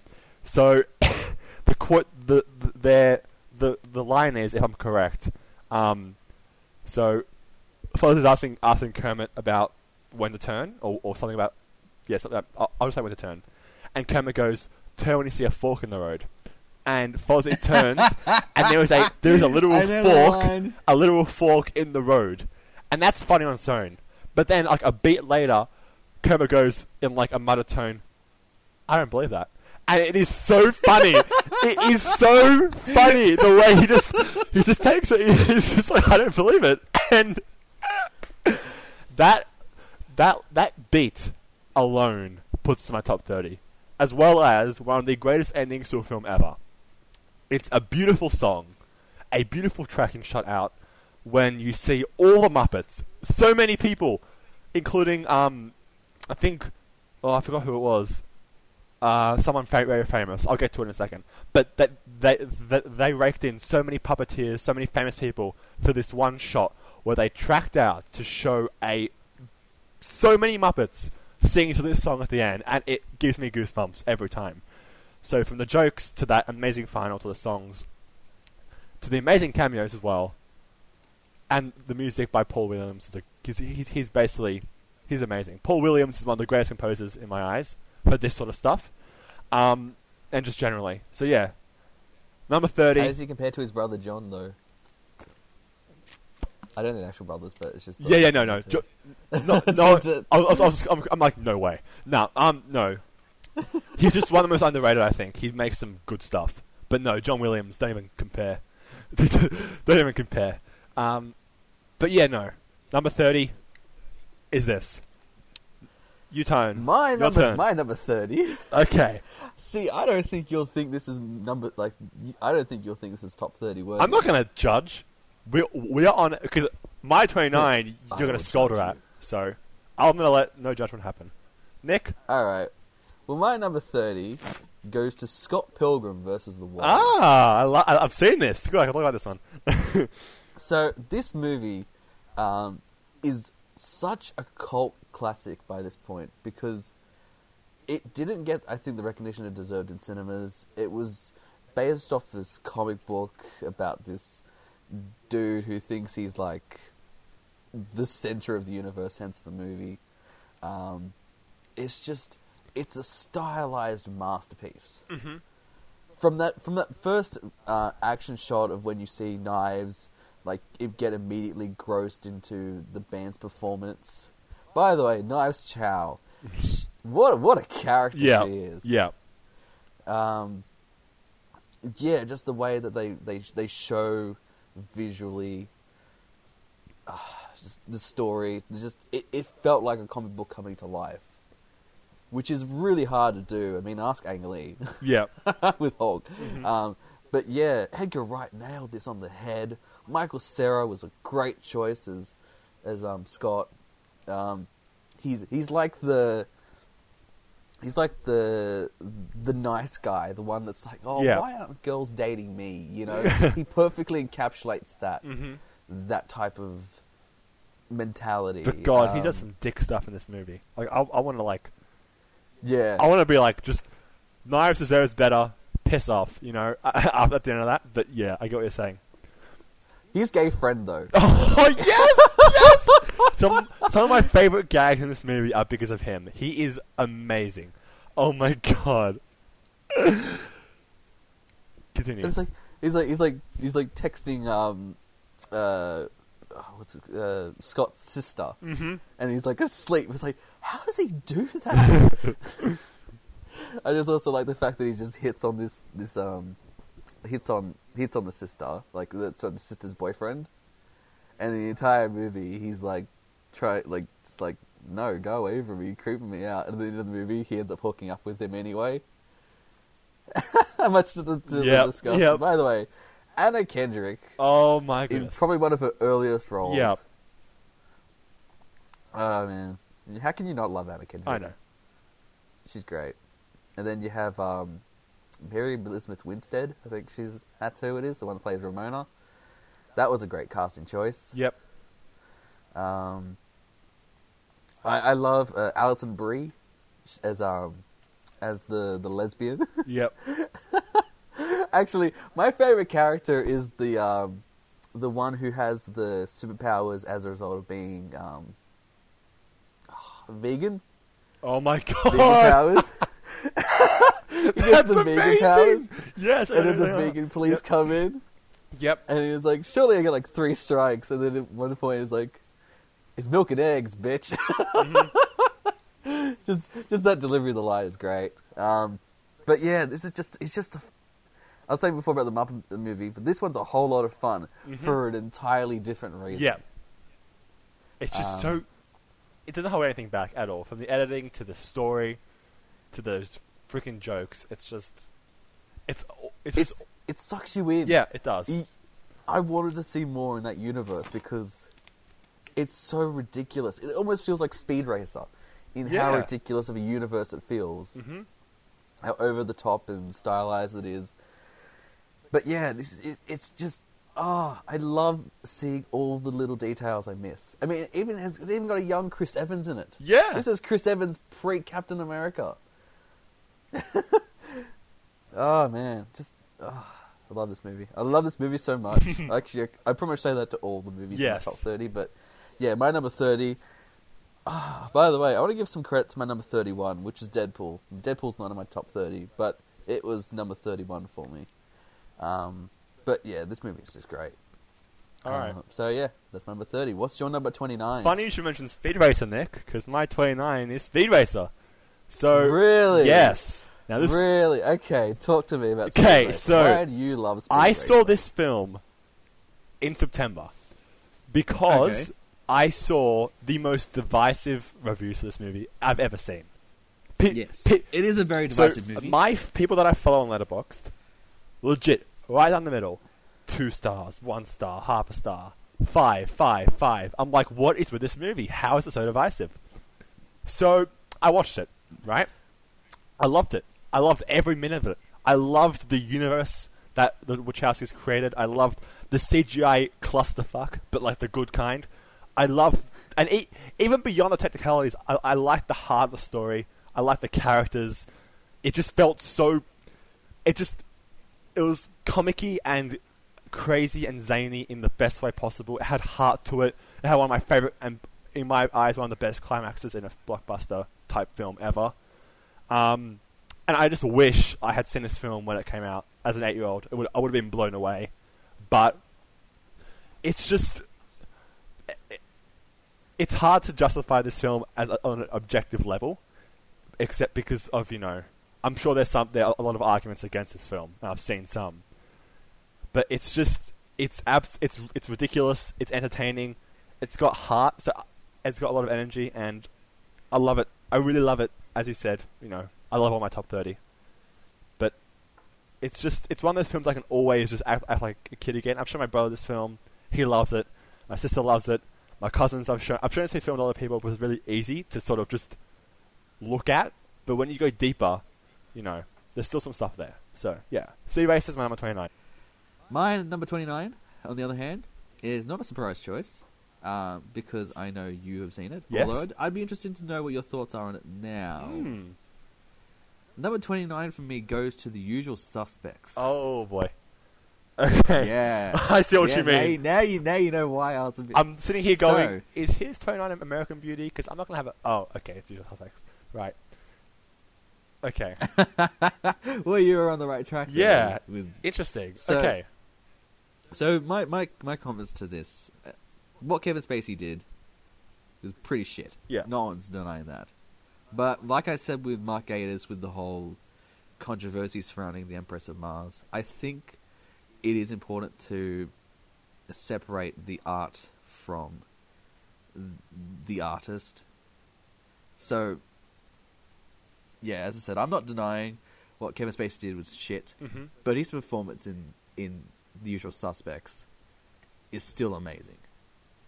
I mean, Verbal Kint is one of the most interesting Yeah. characters I think I've seen played out in film. Um, you have this really cool aspect where you can't, you're not really sure if if everything you're being told to is is the truth.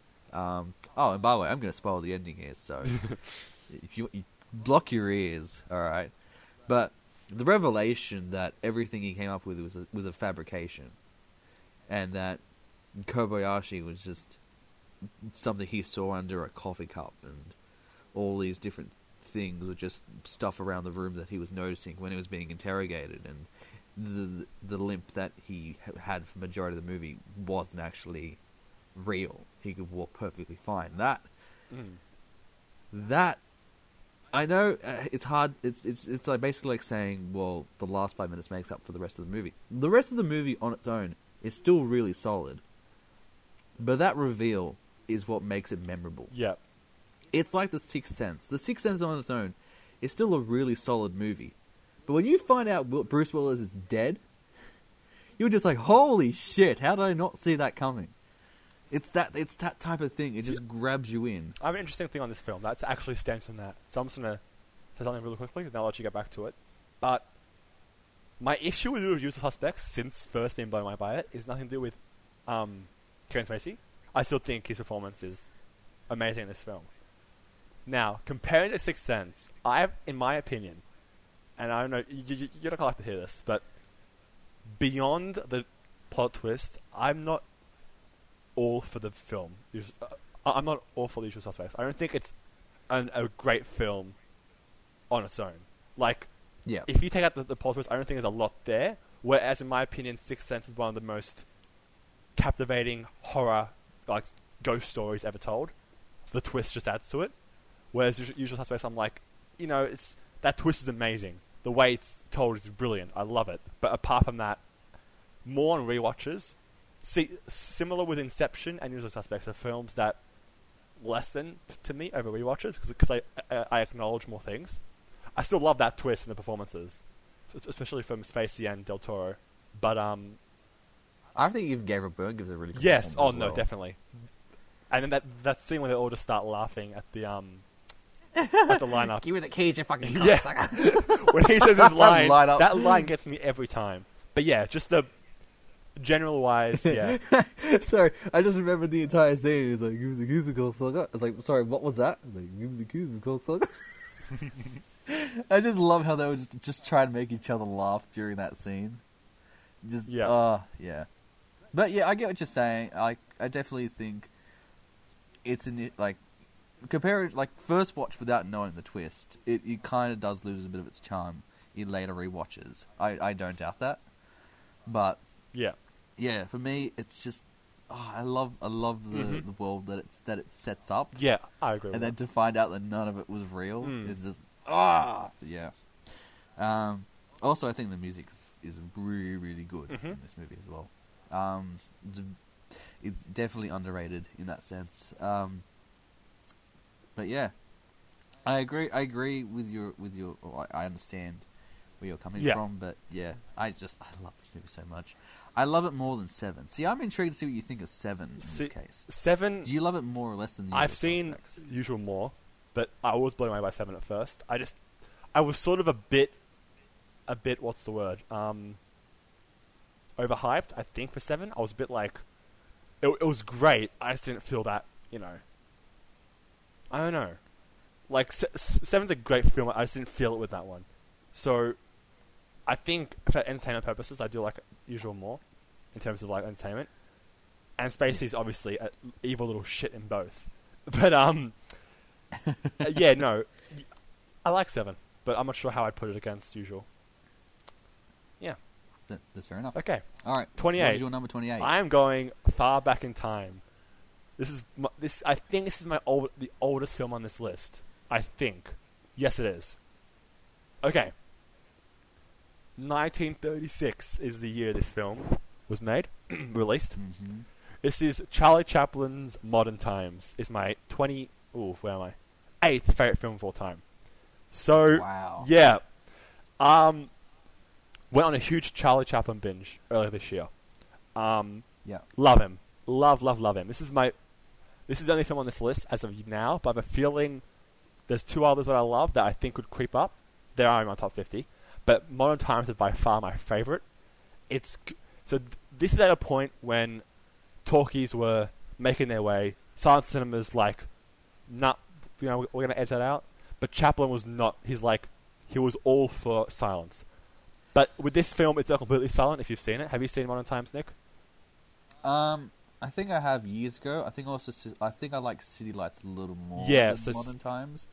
So, But, yeah, I still yeah, enjoyed- these two are often ch- called the best of his. I think City Lights Yeah. and Modern Times. Anyway, so yeah, what, what makes this so good, apart from the the comedy, which I think is at its best here, the the relationship with the um, I forgot, I forgot what they called her, but it was the girl that was with him, a gamin, according to this. Yeah, so it was a trap, a factory worker and a gamin. I think the, the, the heart between those two is the strongest.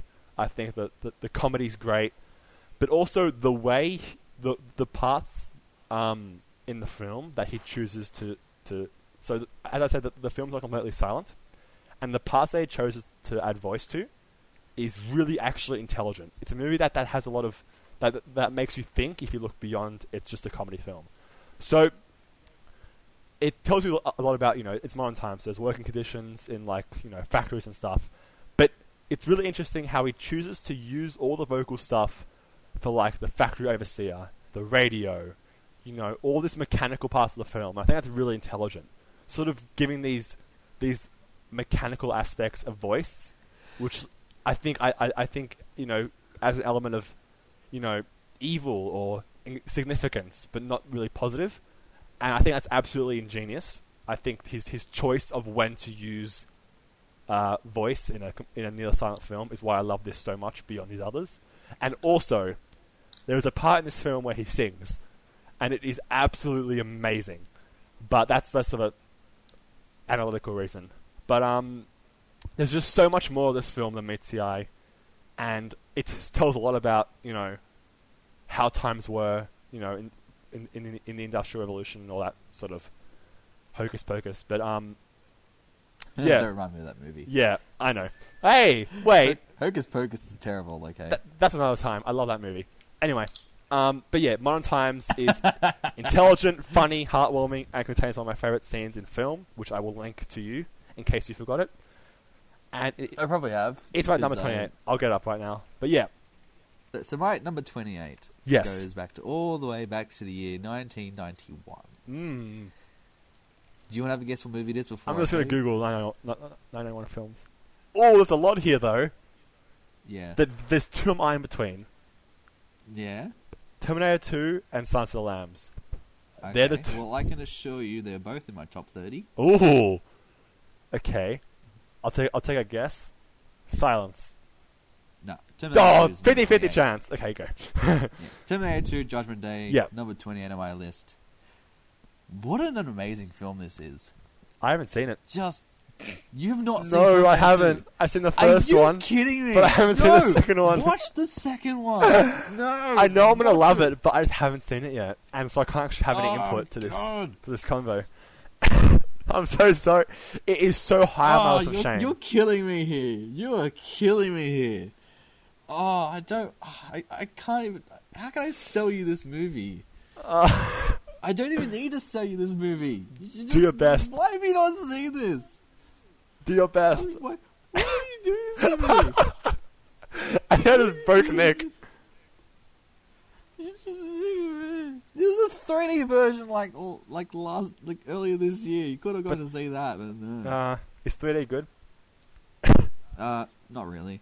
But it was just an excuse for you to go watch in the cinemas, like you are with um with Close Encounters. Yes, in four hours. Yep. It's just, ah, just everything about this movie is just amazing. I just, especially the visual effects, they they are incredible. They, oh my god, I'm just, I'm just so annoyed at you. I'm so annoyed at you. How have you not seen Terminator I don't 2? know. Just watch There, Terminator there are a couple 2. of films out there. Hold on, I'll get my I'll get my watch list out just for a second. There are 330 films on here, but I'll just tell you three that I am really feel bad about. All right, Terminator 2, Yes, There Will Be Blood, yes. and picking a third one will be hard here. Probably. Hmm. Is any of that really? Um. Try and find one that that gets a reaction as much as those two. I don't. Th- I don't think there's any. I also have Reservoir and Goodfellas, but they're not really, you know, mm, but no, I haven't seen those either. But yeah, no, Terminator th- th- There'll Be Blood are on like the very top list of shame. I have not seen them. So, You make me mad. you, you make me mad. just, just, just watch it. Just, just, just watch Terminator Two. Just no, nothing, nothing I could say to you could convince me as much as you watching it to understand why it's good. Yep, I just, I just, just watch it is the one. you hurt, you hurt me. You hurt me right now. Go to your number, no, go to number twenty-seven. You. Okay, I think I ruined this movie for you. No, not, not the movie, but but the chance to tell for you to tell me about the movie. Yes. Okay, well, my number 27 is a. See, I grew up knowing that, ugh, there's no amazing movies on my that came out when I was born, 2000. I was wrong. Yeah. There is two that I can think of. I'll just double check. There's two that I've seen that blew me away. And I saw them for the first time this year. My favourite out of the two, even though it's probably not the better one, is Almost Famous, which is my number 27th. Um, so this is Cameron Crowe, and Yes, to those who don't know the movie, I think you, I presume you've seen it, but I have seen. it's a it, coming of yes. age film set in the 70s about this You're a sucker for coming of age. I am. I went through a phase. See, I say I went through a phase, but I'm, I've always been on that phase for as long as I will live. There's something about coming of age You- films that just You haven't. You haven't come out of the age no, yet. ah, nice. There's something about them, every about the performances, the tone, the the songs. This is especially important in this film. The songs they use, the feelings they convey that just get to me more than any other film because it's so unbelievably real. And with this film, we see this bo- we follow this boy named William, right? Yeah, I'm, yeah. Um, who basically he's he's basically a groupie, but not. I realize groupie is the wrong term now I say it, but basically he's he's he's doing an assignment for Rolling Stone, and he's going to interview this, Yes. this up and coming band. So he follows them around, uh, meets Kate Hudson in her probably uh, one good movie, I think. Looking at what she's done since then, I feel really bad because she's done some shit. Bride Wars. Um, but no, yeah, she's amazing in this film. Um, you got Billy Crudup, who who is brilliant. I never knew about this guy prior to this movie, but he's amazing. It's got a great cast. Zooey Deschanel, who people do not like apparently, but I love her. Jason Lee, Jimmy Fallon's in this for some reason, and he's not the most annoying. I love Zooey. but I love Yeah. Zooey Deschanel in um, The Happening. she, That's yeah, my favorite she's great. hers. Yeah. Philip Seymour Hoffman is one of my, favorite actors of all time, and his his role is small, but it's there, and it's really good. The things he says in this movie. Frances Frances McDormand, who you might know from Fargo, uh, Moonrise Kingdom, she's in this, and she plays the mother of William, and she's hilarious. Holy shit! But the film is absolutely heartwarming. It's got so many good moments. Once you've seen, once you've seen this movie, and only once you've seen it, Google almost famous tiny dancer scene and watch that every day for as long as you live. Because every time I see that scene, I get goosebumps. Every single day. Time, not day. I don't watch it every day. I'm not that sad. But yeah, it's coming of age at its best, even though I think there's probably some others. Yeah, there is. But it's one of my favorite coming of age films of all time. And Cameron Crowe just got it right with this. The soundtrack is amazing. For a film about music, you know it's got to be. You've got freaking Elton John, obviously. You've got Cat Stevens, which was probably one of my favorite singers of all time. You've got Simon and Garfunkel, The Who, etc. The Chipmunks is the first song you hear, and I just want to emphasize that the Chipmunks Christmas song is at the start of this film. I just want to put that out there. Um, Jason Lee was destined to become in the other Chipmunks. wasn't yeah, I actually don't hate the song only because of this movie.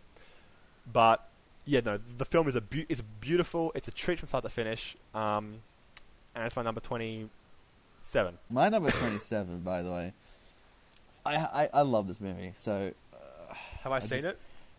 oh, I'm fairly certain you've seen it. I hope I have, because I'm going to piss you off again. Uh, unless you haven't seen Harry Potter before, Oh. I don't think. Have you seen Harry Potter before? Uh, I think so. Okay, well, number twenty-seven on my list goes to Harry Potter and the Prisoner of Azkaban. Now, this isn't my pick, but I have a lot to say about this film. So you go first. Give me everything you love about this movie. The start to the finish. yes. everything about this movie is amazing. The cinematography is stellar, and Alfonso Cuarón just he he, know, he knows his shots. Mm-hmm. The music is incredible. The villains, the Dementors, are so memorable as characters. Like that when they when they first get introduced on that train, they terrify the shit out of you. And as a person that was like seven, I I had nightmares for about three weeks straight out of these goddamn Dementors. And incredibly, this is the only one that I don't think has Voldemort in it, which is surprising. That's the Um, best one. Interesting. what What does that, say, about, yeah. But yeah, just just all these new characters get introduced: Sirius Black, uh, Lupin, um, Peter Pettigrew. Um, just they they bring so much to this franchise that will end up paying off in in a couple of movies' time. Uh, you have great scenes like I'm just going to rattle them off in order: Harry blowing up his arm Oh, and flying away like a balloon, uh, which leads into the night bus scene. I love that scene so much. Exactly. It just it's so incredible how well that that holds up. Um, then you have like um, the, the the book that that's like alive and trying to chase Harry around the bedroom. Mm-hmm.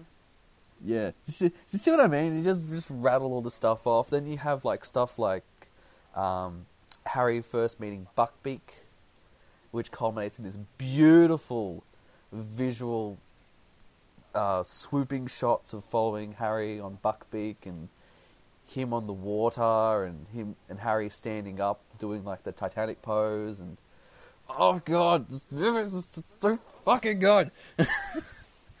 just just so many great scenes.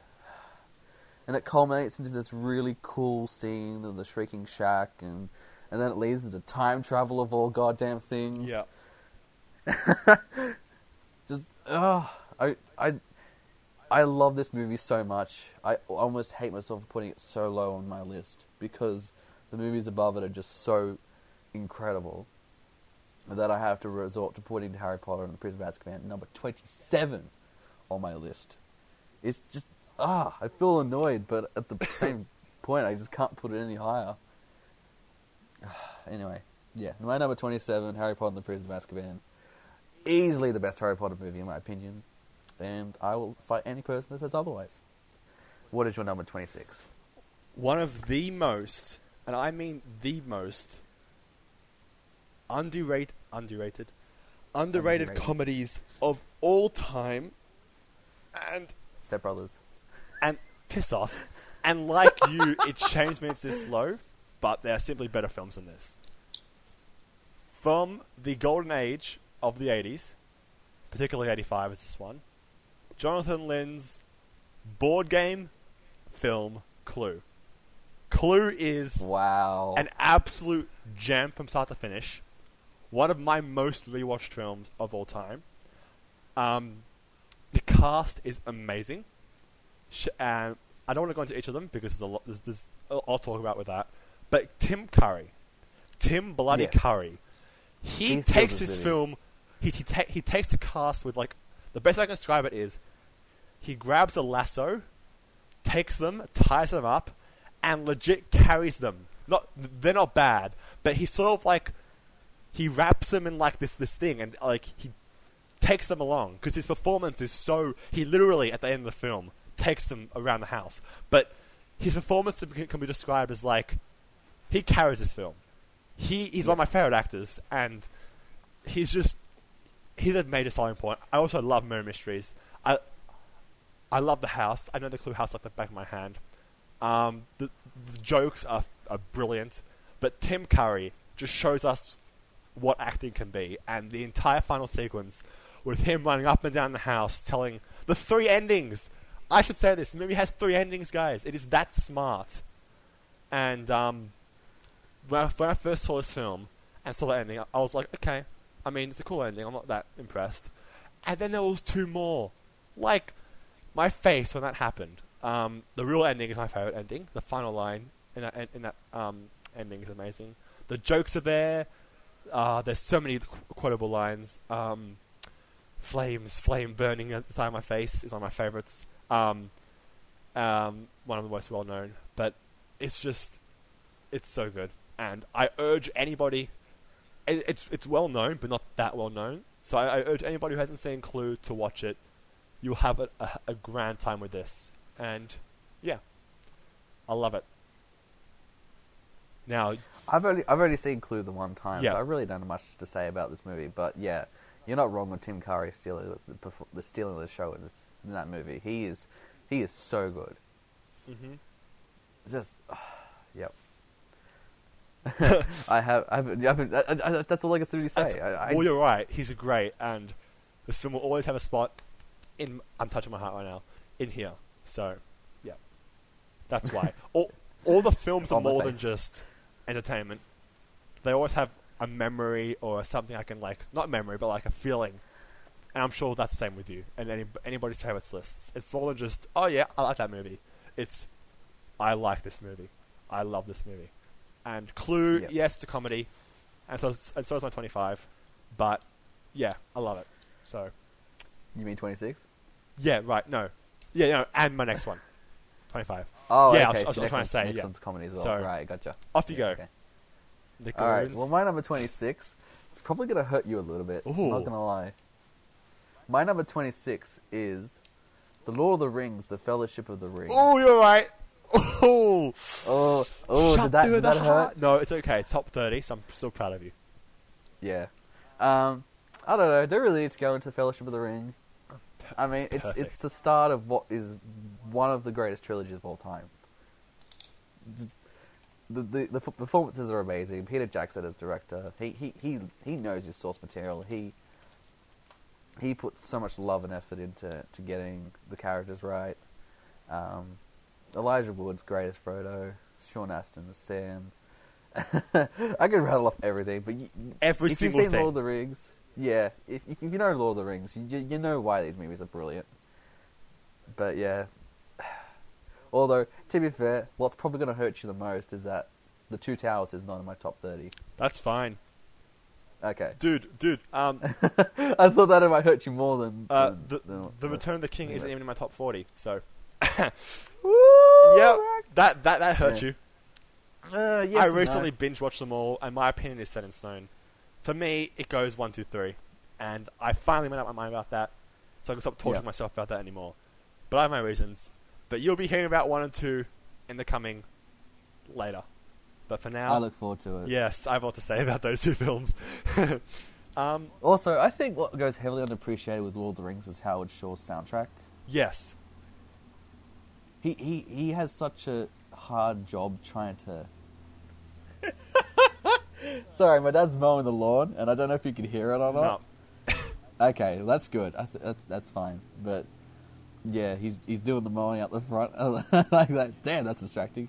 Anyway, enough about being distracted. See, Howard Shore's soundtrack. I mean, he has such a hard job trying to bring this new universe essentially to life.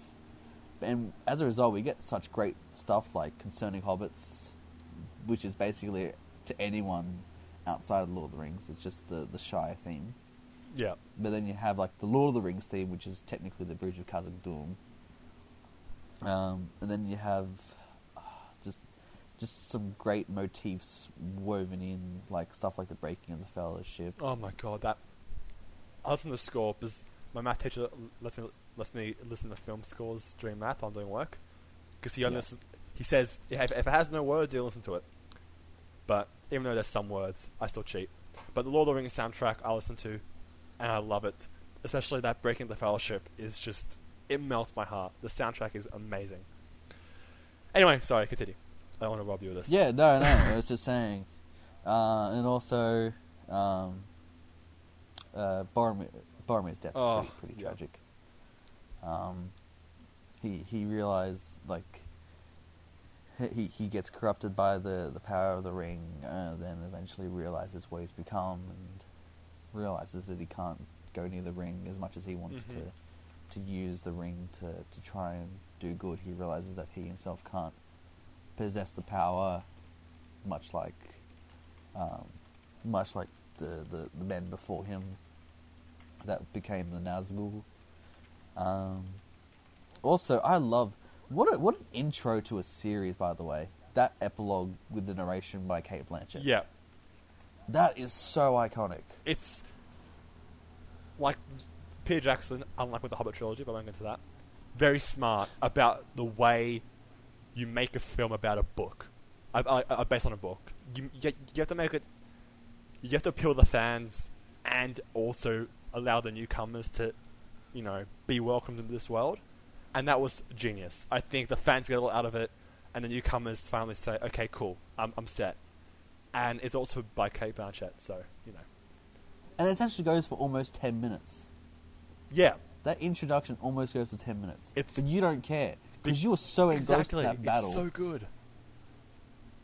Oh, Yeah, there there are so many great iconic scenes, but yeah, much like Terminator Two, if you watch the movie, you understand why. It's yeah, so I've heard good. that one. I heard that movie. Yeah. Anyway, so yeah, my number twenty six goes to the Fellowship of the Ring.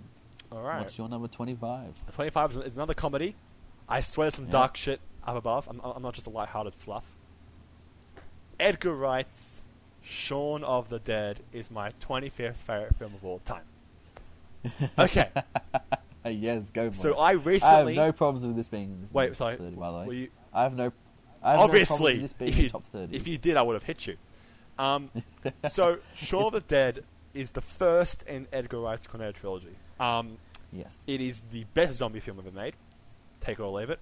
Um, Ooh, ooh, It's my favourite zombie film ever made. Really, really, you would put it over stuff like George A. Romero's like fine, it's my favorite zombie film ever made. Dawn of the it. Dead. My favorite. I used the wrong word.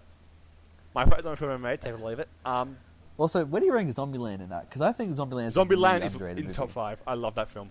Um, Okay, Bill good. Murray's as long in as it, you like yes. great cast. The gags are good.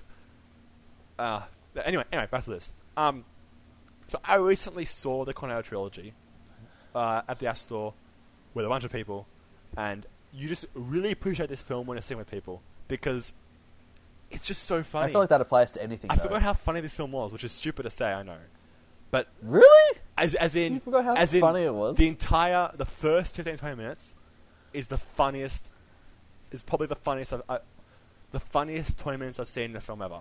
I think Yeah. by far.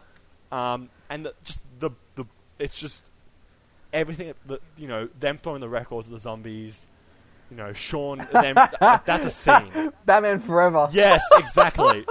Perfect. The Throw it. jokes, the jokes are there. Um, it's got you know, it's got like you know real characters as well. Like these aren't like stupid made up over the top characters. These are people that that you know we can see, people can see in their lives. You know, like do you, you know Shaun's just a typical guy. You know, Nick Frost is not. Nick Frost's character is not. Ed, sorry. Um, One of my favorite lines is like, "Can I get any of you drink?" yeah, I know. His delivery of that line is just spot on. The editing and the camera to work, as with all of Wright's films, is amazing. There's the part where they're mapping out their plan, and you've got the the repetition in um, editing, but with their own added things each time. Harriet Jones plays Shaun's mum. Just, you know, put that out there again. Um, R.I.P. Yep, don't. it's got Bill Nighy. Is, is, is that is that in a, is that in a contract like Sean Bean? She has to die in every. Oh no! in? Don't even. That's, that's and it has the most emotional, one of the most emotional moments in a comedy, especially in well, the most emotional moment in the Hang on. trilogy. Which which scene are you talking about? Which I one are you talking about? Is there two? For me, it's Uh, when his mum takes the when she and when he yeah. See, I was thinking more of the one where uh, Ed's on under the stairs and he's only got one bullet oh and he's been bitten by the zombie. that's sad. But for me, the mum thing gets me more than that. But I s- uh, that's a good point. I'm talking about the mum Yeah. scene though. That, but yeah, I, I, I, I that get you. is Yeah. just- That's why I said. That's why I said two. for a 'cause I was like, comedy. Oh. Anyway, you got Bill Nighy playing playing. He's freaking hilarious in this movie. Um, Martin Freeman's in it for a brief moment. He's great. Um, but yeah, it's just I could go into every little joke, every little bit. Um, Don't Stop Me Now is one of my favorite scenes in the movie and in any movie ever. When they Absolutely. attack that fat ass Without zombie with the pool cubes to the beat of the song, you could see, having seen Baby Driver, you can see this is he's, he he does this well, and he does. It, I love. I've watched that scene so many times just on YouTube. Oh, If it's there's one so thing that- If there's one thing that defines that movie, it's definitely Don't Stop Me. Now. Yeah, it just easily. It just gets the comedy right. This is not your straightforward American comedy. It's better than that. To, to quote this tagline, which is really cringe but true, a romantic comedy with zombies. That's it. Kill the Queen. What? The jukebox. I know. it's got so many quotes, so many moments, and endlessly rewatchable. But not my favorite of the tr- three. That will come soon. Um, this is my fa- yeah. So twenty fifth. yes, some love for the world's end. Yes. Finally. Twenty fifth. I actually like that movie, but that's not it. Yeah, so do I. which means it could only be one. Uh, but no, Yeah. number 25 is Shaun of the Dead. Alright. Very well. My number 25 goes to a movie that I have spoken about already today. Whoa! Yes. Have I seen it? I'm talking about. Oh, you've definitely seen this movie. Number 25 goes to Iron Man. Ooh! Yes. This movie is so good on its own, and yet it represents everything that's yet to come for an unknown universe. hmm This movie had so much riding on its shoulders to be good. And the casting of Robert Downey Jr. is, I think, one of the best, if not the best, in a superhero movie. I think probably maybe maybe Hugh Jackman as Wolverine's probably the other one that I think of that of like perfect casting in a superhero movie. But Robert Downey Jr. he perfectly encapsulates what makes Tony Stark Tony Stark Yeah. and he, he, he and he revels in it. he absolutely goes for it. He's he's everything that I don't think a single Batman has got right. In that he is the playboy uh, on the outside, but he's still the hero on the inside. Yep. Yes, you could argue that he's done a fair amount of stupid shit that could have that could kill kill us all in the process, but Mm. he does it with good intention. Yeah. Um, I love the the interaction between him and Pepper Potts. It's not necessarily a romantic relationship. It's very much a platonic thing, which is kind of cool. Um, seeing seeing Tony Stark um, basically at ground zero fight his way out with a suit Yeah. made out of a bunch of scrap, and then realizing that that suit can can uh, can change the world is just it is it is so good of a scene. Um, uh, I'm disappointed. I, I don't know how to feel about Rhodey. I think the I'm kind of glad he was recast. I kind of enjoyed uh, Don Cheadle more as Rhodey than uh, than the other guy. That's the point. I don't even remember who, who, who originally was Rhodey because it's been so long. But yeah, I, I, I didn't mind uh, Rhodey in that movie. Um, I really I like Jeff Bridges, Mm. although I'd argue the fight at the end was a bit eh. But that's probably one minor blemish in in what is otherwise a really fantastic superhero movie. Um, and and of course I can't not talk about the final post credit scene where Nick Fury goes to goes to Tony Stark and basically implies that he wants to to uh, cause the Avengers. I mean, say what you will about Marvel's post credit scenes since, but that one is just iconic, and for good reason. Overall, it's it's just a great film that just starts off arguably a great a great cinematic universe. Uh, and for that, it gets my number twenty-five. I don't need to tell you how much I love Wes Anderson. For me to tell you that. Hang on, can I predict what this movie is first? Ooh, can you? Okay, I think it's Fantastic Mr. Fox. You're wrong. Really? Yeah, so Okay. this is my third favorite Anderson film, and it's sitting at 24. The Grand Budapest Hotel is my 24th favorite Re- film. I thought you thought I thought that was your number one. Ooh, nope, number three. Some I'm now. So, Yeah. Budapest. Hotel is often regarded as his best, and I totally see that. It's got Anderson style coming out of the butt. It is um, absolutely beautiful um, in its in its story. If you see it a second, uh, if you see it the first time, it's a bit bit you know light and chuff. See it a second time, and you realize the dark undertones that this film has. It is dark as shit, but it's sort of like masked over in this like sort of like cutesy light thing. The the cast is amazing. So he's got his usual band of Anderson's like the actors who's in everything he's done. So you've got um, Bill Murray, Schwartzman, Jeff Goldblum, Edward Norton, Owen Wilson. You know, people like that you see in all those movies. But you've got some, Yep. some, some some great newcomers. Ralph Fiennes and Tony Revolori, Re- sorry, Revolori. Yeah, I think that's how you say it. But are phenomenal. They're one of my on. one of my favorite pairings in film ever. It's up there with Yep. like Pegg and Frost. They're they're just they're such a great duo.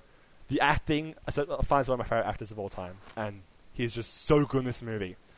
And um, it just whenever I watch an Anderson film, I feel like I'm at home, if that makes sense. And this is the this is because it's about a hotel. It's a literal home. Uh, Willem Dafoe. I to mention more cast people because there's so many people in this movie. Um, F. Murray Abraham plays an old um, an old Zero. You've got Adrien Brody, Willem Dafoe, Jude Law. This film has so many good people in it. It's got. so I got a cough all of a sudden. the story itself is pretty good. It involves the theft of this priceless boy with apple painting. Um, uh, it's it, it's got one of the weirdest paintings I've ever seen in a movie.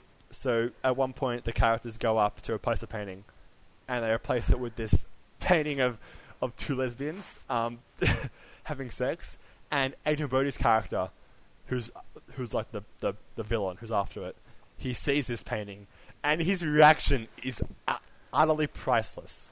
Um, it's got every one of his movies, what what Anderson movies, has that scene. That it's sort of, sort of like a mini montage of just Anderson, and this film you've seen you, you've seen it, I presume, Nick. I've seen it once. Okay, so there's a scene you might remember it where a bunch of concierges from different hotels call up one another. It's just like this this mini montage of a bunch of different actors you see. So I think Owen Wilson's one of them, Bill Murray's one of them. Um, I forgot the others. I think no, Jeff Goldblum's some someone else. He's the um, dingo. Basically, it's just like this this this nice quick one minute cut of a bunch of um a bunch of uh, concierge just calling, and it's just got that that that Anderson style style um, just squeezed in. And each each of his films does it, but that's another part I love. And one more part that I love that you will see in Paddington 2, I saw this in the trailer, which was uh, is a homage to this apparently. But there's a there's this prison breakout scene, and if you see Paddington 2 trailer, you will see the most Budapest looking shot ever. Um, anyway, I'm, I'm just going specifics now. I'm dragging on, but yeah, my third favorite, but still really good. Um, it's my favorite. I think it's my favorite, not the best. My favorite film from 2014. If if you look at 2014, one of the best years of film ever, in my honest opinion. Um, Yep. Don't argue Whiplash, Guardians, Interstellar, Gone Girl, Birdman, Boyhood, Ex Machina, Kingsman. Yep. Oh, John Wick, Yep. Lego Movie, Edge of Tomorrow, Big Hero Six. I could go on. Oh my god. Okay, Hobbit Battle of Five Armies came out that year. That is not one of my picks for 2014's best. Okay, just putting it out there. It sickens me. It sickens me. Anyway, I'm blabbing on now. Budapest is a joy from start to finish, even if it's dark as shit. And my 25th favorite film. No, fourth. I've- Fourth. 24th favorite film of all time. Yep. My number 24 goes to a Robert Zemeckis film Ooh. from 1985 Too low! 24? called Back to the Future. 24? 24. 20? 20? Okay, continue. I'm like, okay. I'm like, I don't think I've ever seen you so annoyed. At, I'm at like, the- okay, Robert Zemeckis film, like, okay. So he must have, I don't know what, Forrest Gump maybe? I don't know, Pollock. Coming, back to the future because it's, 'cause it's this low. And then he said 85, and my heart just erupted. Off you go, go on, go on, go on, Nick, 24, bitch ass. Do you want to talk about? No, my time will come next year. It's top 10. I'm selling that now. Off you go. 24. Uh, I don't. I don't think I've ever seen heard you more annoyed. I haven't. I haven't been. Twenty four. Like, cool, you love it, but twenty four. Come they know how on. I feel with the bloody Terminator 2. Haven't seen it. Yeah. They know how I okay, feel. fine. I- I'll take that. Yeah. Anyway, so this movie stars um, Michael J. Fox as Marty McFly, and you have Christopher Lloyd as Doc Brown. Just rattling off stuff you already know. Anyway, it's a fantastic time travel movie. Get to go see. Um, Marty has to basically go back in time, make sure his his parents get stay together. There were some fun guitar antics, and that's the end of the movie. Mm-hmm. I know I've just basically glossed over a ton of stuff, but this movie is is, is great. I love this movie. I know. I, I, I personally I don't. I, I do think it's also a bit too low on my list, but I can't be bothered trying to figure out where it should go. But I'm fuming. um, yeah, I just I, I love this movie a lot. There's there's so mu- there's so much to like about this movie. Uh, would you like to go into detail as to why? Nope. Nope. No, Nope. no, That time will come like next that? year. You could just. You little shit. 24. I thought you'd really want to talk about Back to the Future. I do, but I feel like I'm robbing them of it, hearing me say it next year. So Okay. my time will come, Well, guys. Well, I, I got I got you triggered. That's The greatest climax in blockbuster history. Continue. which one? Continue. No. Oh yeah, at the very My end. brother saw that film for the Where first time. going, we don't need roads. My brother saw it for the first time, and he was blown away by that film, and I'm so happy I got to show him that. Um, no, I'm not going to talk about that. No. Okay. I should point out that the entire premise of the movie doesn't make sense until the very end. Yes. Like, like he has to go into the past in order to get back to the future. could you stop ruining this film for me? Thank you. Okay.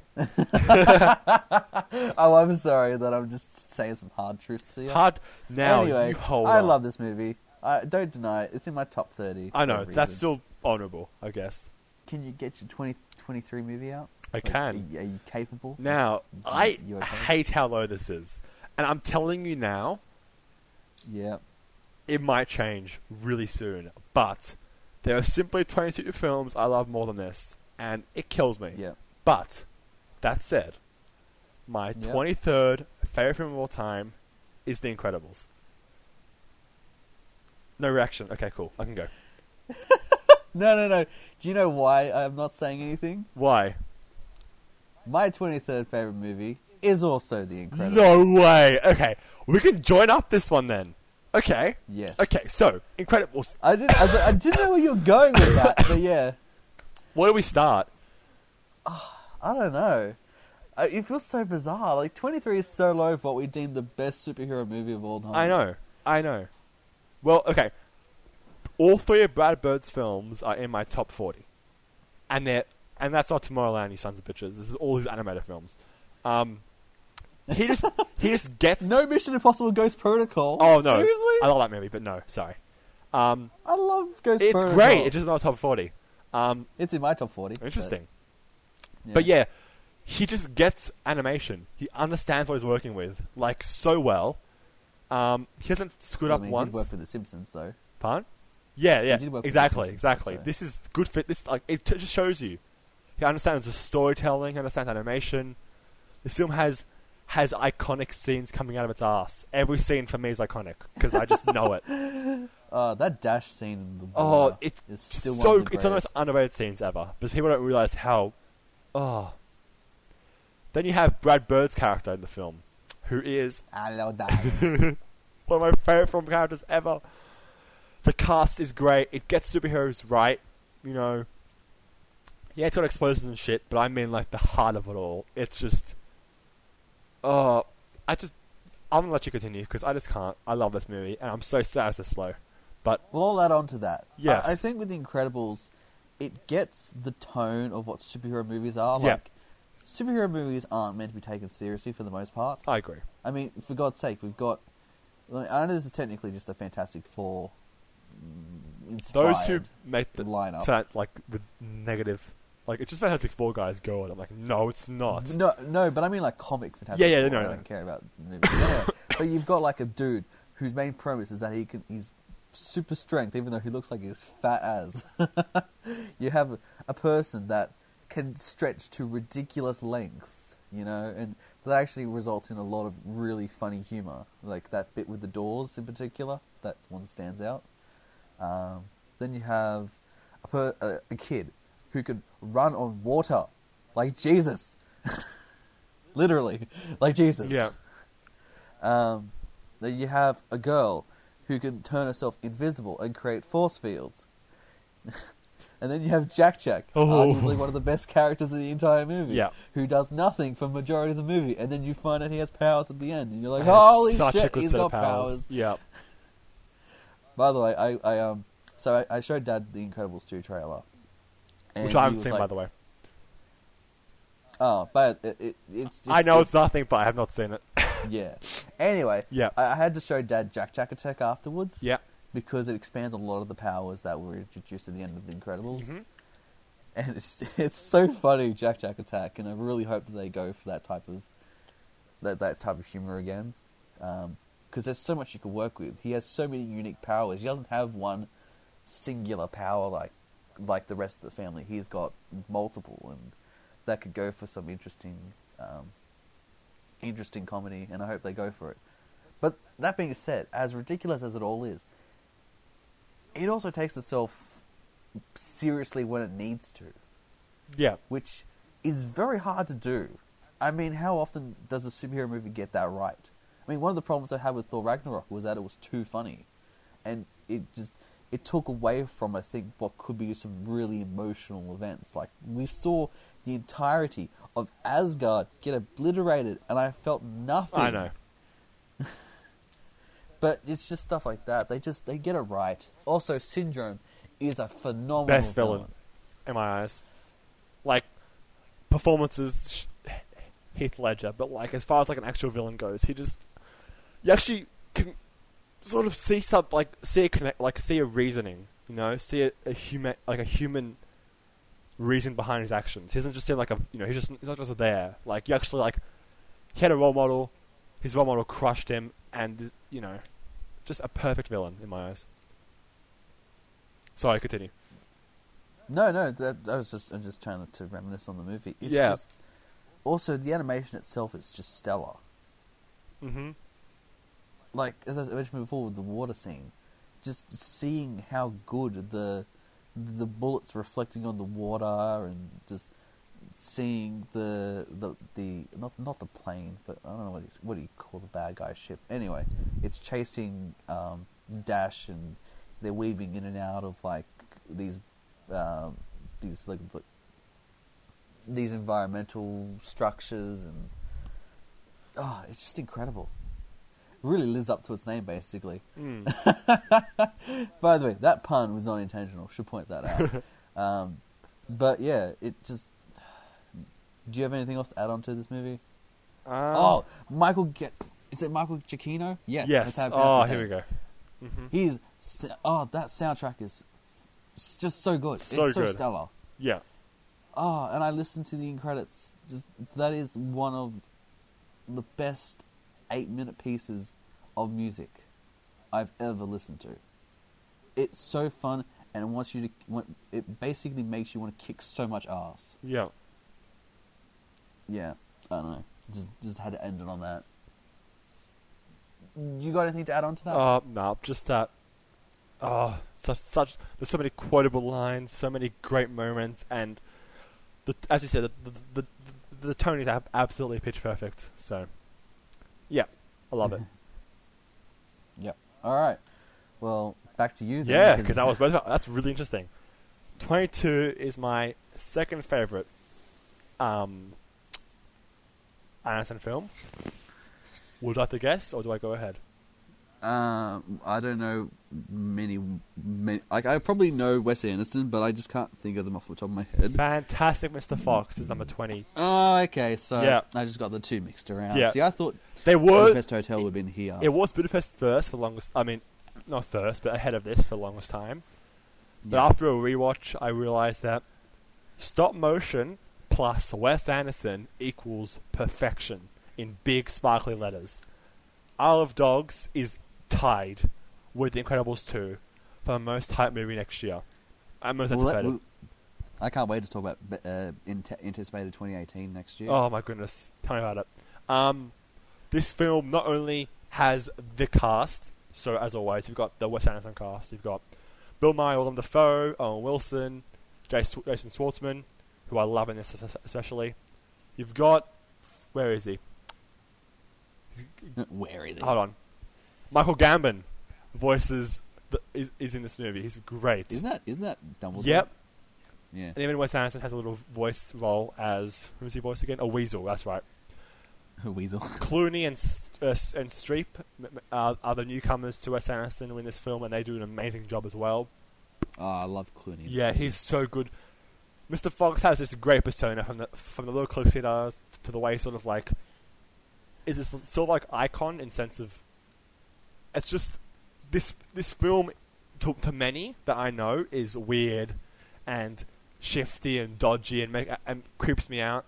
But I've always loved stop motion. I've always admired the talent, the, the the dedication that goes into it, and and with Anderson's and seeing Anderson's style in this film just works wonders. I first saw it ages ago as a kid, and I liked it. But after binging all of Anderson's films and then seeing this and seeing his style in this, it's just so good. It's short, so you know it's less than an hour and a half. You can just go go watch it now. Anybody who hasn't seen it, go watch it now. Um, it's got a it's got a great ending. So many hilarious moments. Actual like the, the characters the characters in, in this film, especially Schwartzman character, who is um, Ash, the the son of uh, Clooney and Streep's characters. Um, he's actually a really good character. One of, one of my favorite performances from Schwartzman because you sort of feel for him a lot in the stuff that he's facing. Like it's it's it's, more than just there's, there's a lot of subtext here that's really sweet, and I also love the ending very much. Um, it's got like this sort of like heist vibe to it, which is which I I, I can't get enough of in film, and from, oh yeah, I just love it from start to finish. I think this, however Anderson, I don't know the story, but however Anderson and stop motion cross paths, I'm so glad they did. And the trailer for Isle of Dogs has sold me for the entire movie. I think th- that trailer is is basically a short film in my eyes. So, anyway, yeah, Phantom Mr. Fox is my nu- numero 22. Numero 22. Tw- eh? 22, yes. I love it. Alright. Alright. Do you want to predict what my number 22 is? I assure you it's not Fantastic Mr. Fox. Yes. um, do I want to? Don't want to throw that curveball at you again. Are you going to give me something for it? Or do I have to guess out the random? Uh, 94. what? 1994 was the year it came out. 994. Okay, let me have a look. This is fun. I like doing this. Yeah, 94. I'll let you guess the next there one. are So many good movies. Shawshank. Ah, go screw. Okay, uh, there- there's a lot. One of, one of the best pieces of film, I think, is this one. Yes. There's I a couple I'm looking at. I don't know. Your, Yep. I don't know your, your, your position on Forrest Gump. I haven't seen it, but I heard you, you either love it or you can't stand it. Um. Hmm. It's all, Take a guess. Take a okay. Okay. I'm gonna guess. I feel like that, that, that, that'd be higher. But so would that. Oh, so the two that I think should be higher than 21. Okay. Okay. Lion King. Is that a yes? Jakku. Yes. Yes. Okay. Cool. Number 22 is The Lion King. It's so good. Uh, just out of my This 30, is- but go ahead. this is my childhood movie, apart from basically Pixar. This, Uh, just do we really need to talk about The Lion King? What makes it so great? It's the characters, it's the music, it's the emotional, emotional events. You have Scar, which is such a such a memorable villain. what do you think of the um reboot? What's your thoughts on it? I think I've heard your full. Um, I'm concerned with Beyonce as an actor. Yeah. I, I, that's that's going to be the, the the make or break point. Um, I've had bad bad past with with current singers trying to do acting. Yeah. Rihanna. Yeah. Um, and I just don't see this one breaking the trend, especially considering how how I have no interest in seeing the Beauty and the Beast thing. How even less of an incentive I have to watch this Lion King movie. I just, I, I just I don't see them improving the Lion King in any way, shape, or form. I just don't see it happening. Just I was listening to this to this at work on yesterday night, last night, and I just Yeah. confirmed that the Circle of Life is one of my favorite film scenes of all time, top ten at least, because that song, like, there's so, so, so many great songs that you can petition for any to be. Even Can You Feel the Love Tonight, you can petition for any of them to be the best. But there's something about the Circle of Life that just gets me so riled up and so just in love with animation and music. it's one of the it's one of the greatest opening sequences. It's absolutely per- Period. the, the the shot, the the the very shot of that sun of, of that sunrise, onwards. It's a complete. You look at that oh. sunrise, you know it's Lion King. Yes, exactly. And then there's, d- d- despite any and all memes of um Rafiki throwing him off the cliff, they're I great. say, I love that. I love but that. that meme. That so good. that moment is just Yeah. so Of empowering. all the animals, it's so yeah, good. All the animals seeing Simba, Pride Rock. Yeah. it's it's iconic. It's And iconic. It's good reason. Um, the the the cast is really memorable, although I'd argue that I don't really care too much about um, Matthew Broderick. But apart from Okay, that, I thought you were gonna say Nathan Lane, and I, I was gonna hit you. no, Nathan Lane. He's amazing. He's my, I love him in this so much. Yeah, I just that that's gonna that's gonna hurt most is hearing some of these characters voiced by wrong people. I know. Ne- Like it could never Whoopi retain the charm. Goldberg as a hyena, for God's sake. You could that never was a perfect return choice. the charm of this film ever. Like, I haven't seen the Jungle Book, by the way, the new one. Yeah, I'm not interested in it because I like the, the original. It has a soft spot with me, but the new one, I just don't see anything. It really gained on me. I'll watch it for its you know technical achievement, but same with the new Lion King. I'm, I'm not going to get that connection. It's hard to. You know. uh, I'm just I'm just thinking about it. It's like James Earl Jones as Mufasa, yeah, Jeremy Irons is Scar. I know. mean, these are perfect casting choices. Eh. Ah, it just makes me more mad that this. Even... I have a problem with with bloody corporations trying to reboot uh, Disney in particular now because they're starting to do this with the classic films, but just rebooting films that have critical or commercial success. There is no point. There is nothing more you can add to a film that's got critical or commercial success. see, I like Transformers. usually it doesn't bug me because I'm still gonna, you know, I'm, I'm, I'm not gonna love this more, right? I it'll always the first one will always be at home with me. But what upsets me is this: with Beauty and the Beast and now this, so many people, so many kids, will have the the reboot as their film when there is this amazing 90s piece of animated cinema that they weren't drawn to as much because they because you know how how much film influences you when you're a kid you know Pixar Disney it has such a huge effect on you when you're you know six seven eight nine whatever and for kids growing up to to face these reboots as their introduction for some of them hopefully some experience it with the original but that, that's what bugs me it's that they're, they're people who, who are going to grow up with this and not what not the the actual good um, version. That's what upsets me. If it look, Yeah. if that didn't happen, you know, go ahead, make your money. It, I, I, it angers me, but I I won't lose anything by it. But some people will, and that bugs me so much. Sorry, Anyway, rant done. no, no, that's that's fine. It's just uh. I told you we, we have rants. we do. I said before we even started this, we were gonna have some rants. And yeah, this yeah. I'm watching I- it right don't- now. I- it's beautiful, absolutely beautiful. The animation, for '94 is incredible. it's you don't need your CGI shooks shit. This is as simplistic as it gets, and it's beautiful. Yeah. I mean, even Rowan Atkinson is, is, Oh. is Zazu. Yep, He's so funny. he's hilarious. Yeah.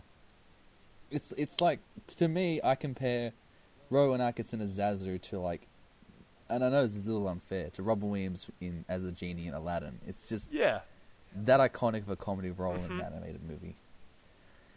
Anyway, so yeah, number twenty-two. I felt this is a perfect spot for The Lion King. I know it feels unfair putting it above The Incredibles, but Uh, no honestly, problems after a rewatch, because I haven't seen Lion King in at least three years, could creep up my thirty. But for now, I'm not going to try and let you let w- watching this clip, you know, touch anything. But oh my god, the film, the film truly is beautiful. no one's Lion King now. God damn. I know, I know. All right, so now for your the last one for you. Yes, What is your number twenty-one? Pan's Labyrinth is my Yeah. turn. I just saw it then. Yeah. It just came up there. I'm like, it's probably bloody. to be fair, love Prestige, love Departed, love Children of Men. Casino Royale, it's been a while, but I remember not minding it. Um, honorable mentions for that year go to Devil Wears Prada, my ultimate guilty pleasure.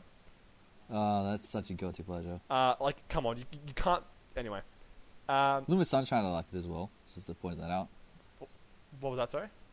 Little Miss Sunshine. Yes, I haven't seen that yet, so I can't tell you Oh, how I that's good. feel. I like that a lot. Cars, Carell's got a great which performance I in didn't mind. Yeah. Ready, ready. Santa Claus three. That's Go right. fuck yourself. That's right.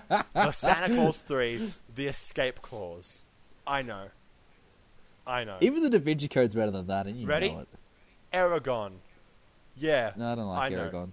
I know. I'm not a fan of Eragon. I'm- I've got the book, How- how- how know that can you be? It's terrible. Also, a, a good f- and underrated film from that year as well Stranger Than Fiction. Have you seen that? Yes. Good movie. Really good movie. Yes, it is. Anyway, Pan's Labyrinth. Pursuit of Happiness is also pretty good. Yeah. Uh, the Illusionist, I think, is really good. Yeah. So these are, these are It's not terrible. Terrible No, movies in here? Just not a strong year. That's it. Pan's Labyrinth Blood, shook Blood me. Diamond. Oh, God. Just gonna keep rattling off movies in the process. Pan's Labyrinth the- shook me to my core, Nick. It really did. Yep. It's absolutely beautiful. Uh, the way it jumps between, not really like okay, the film is a fantasy and a war film, and both. It's so okay. I'm gonna discuss three main things I love about this film. Just of break off. So one, the protagonist, Ophelia. Have you seen this film, Nick? I have not seen this. Film. Okay, I won't. I'll spo- I won't spoil anything. Basically, about a, a girl named Ophelia, who um, who uh, has to basically complete three tasks in order to return to her real father. Basically, is the gist of the film. Um, Del Toro is the director who's doing The Shape of Water this year, which I'm really excited for. Um, basically, Ophelia is one of the best protagonists I've ever seen in a movie. Period. She she's such a she, um, I don't know how, how to explain it, but like because of h- how she acts, her mannerisms, her her kind tone, gentle nature, she really draws you in. And for a film that's so evil and so dark and so dangerous, she's like the light. And sh- the actress, I've got to find her, um, played her really really well.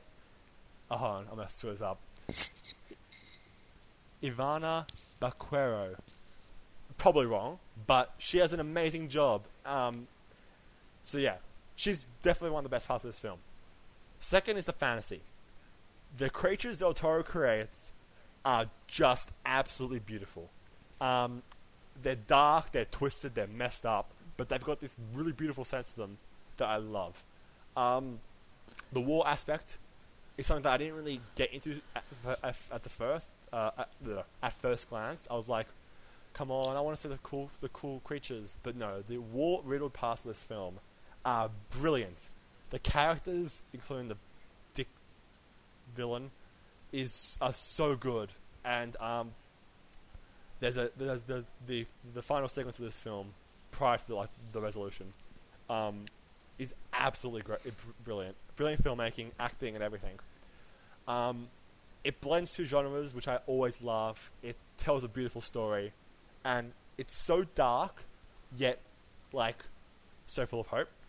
It's foreign film. I don't have many on, on my list, but it's a foreign film. Um, and it made me really interested in Del Toro's work. It's the only film I've seen from him so far, I think. Yeah, but I'll. De- Didn't he also do Pacific Rim? he did, which apparently is not bad, even though it looked pretty bad on my like from from my view. But apparently, people really like it. So I enjoyed Pacific Rim. Yeah, I didn't think it was yeah. amazing, but I think really enjoyed it. anyway, Shape of Water is coming out this year, which sort of has that sort of um, supernatural vibe that I liked from not supernatural, but like fantasy sort of creature vibe that I got from Pan's Labyrinth. It looks really good.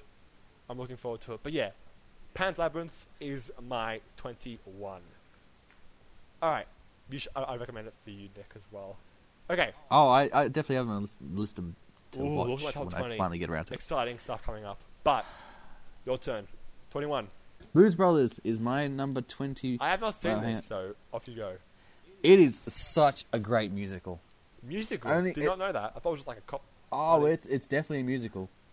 So the whole premise of this movie is um, Jake and uh, Jake and Elroy Blues has to, I think it's five thousand dollars. They have to get five thousand dollars to save their orphanage that they got uh, that they had. Yeah, five thousand dollars. Doing my research now.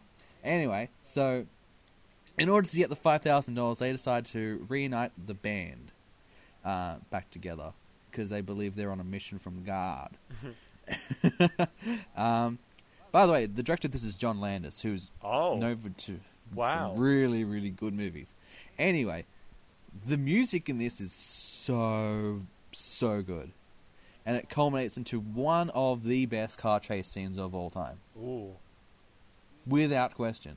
Actually, I'm going to give you, I'm going to do you the favor, and I'm going to send you the the car chase scene. Is it just to best show I you watch how it awesome it is. prior to the movie, or Um, I think it it shows you as to how good. Um. Uh, da, da, da, let's let's let's give that and let's. Anyway, so that, while I'm sending you the thing, so this movie, just it is fun all the way through. You don't ever take a moment of it seriously. I mean, at one point they're getting chased by Nazis.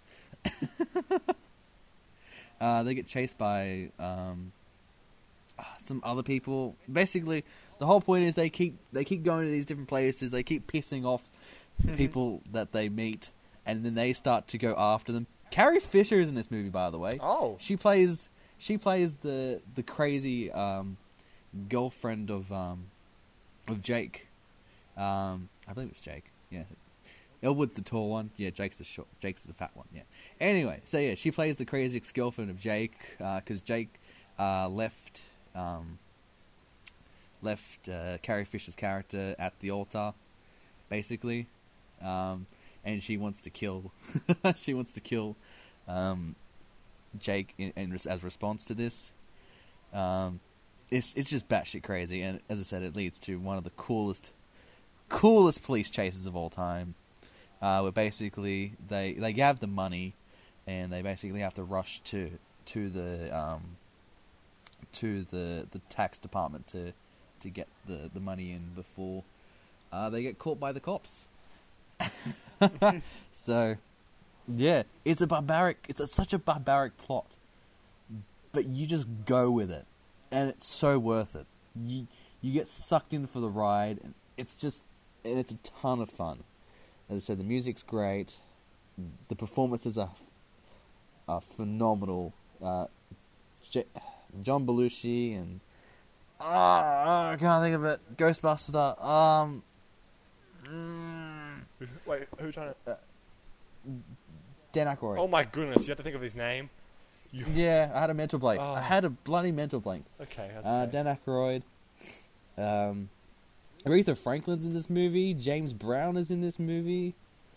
Um, Cab Calloway is in this movie. I mean, I'm talking. As I said, this is this is a musical, and they go all out to get to get some really phenomenal artists to to help out. Um, yeah. Well, this is very hard and to for watch that- this now because you've just sold it to me. Yep. There's also a really good mall chase scene, which is much earlier in the movie, which is not the police chase scene that I just sent you, but have, I, I do recommend watching the scene. Are you watching it currently? Uh, yes. Okay, so you understand how ridiculous it's starting to get.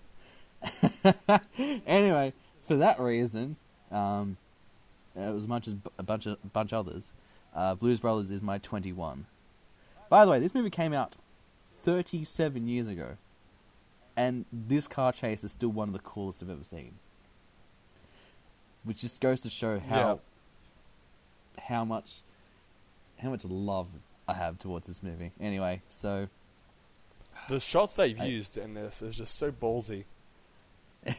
they really are. It's it's stuff you you'd get from a, from a GTA game, you know. Yep. Anyway, so while you're watching that, we may as well wrap wrap up the Yes. episode. All right, so uh, not next episode, but the episode after, we'll continue this list of twenty to eleven. Um, My 20 to 11 I'm is really- pretty packed. Oof, there's some stuff here. Wow.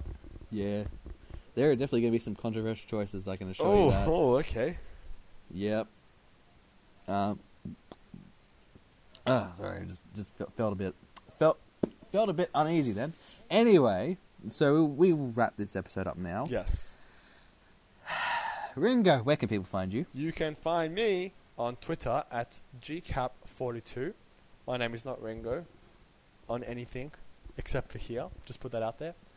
Um, it's fun. It's um, Facebook at Blackwood Films AU, and also don't forget to check us out on Twitter at BOTIAU and Facebook at Big on the Inside. Is it AU? Yeah, we're all Yeah. AU. We're proud of our culture. So Yeah, nickname and YouTube. and YouTube. Oh, YouTube, yes. by the way. Go ahead. Are you have you uploaded any since? Just out of curiosity, Um, because I don't know. Possibly not. I'll let you know. Okay. um, and you can find me on Twitter at Inquest63.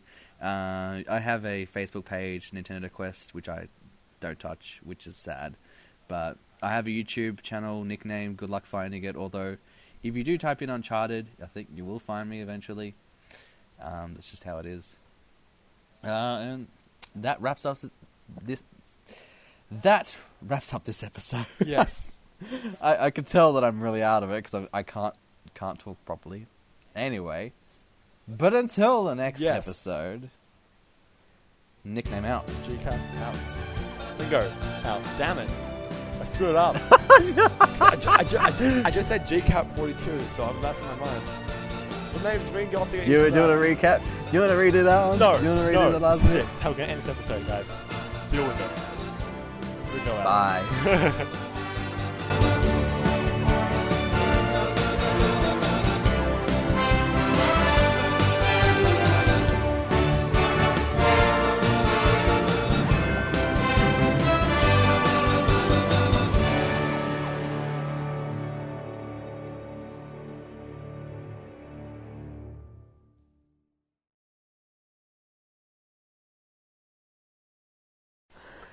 Oh, just, just can we, can we just talk about Infinity War trailer, right now? Oh my goodness. Okay.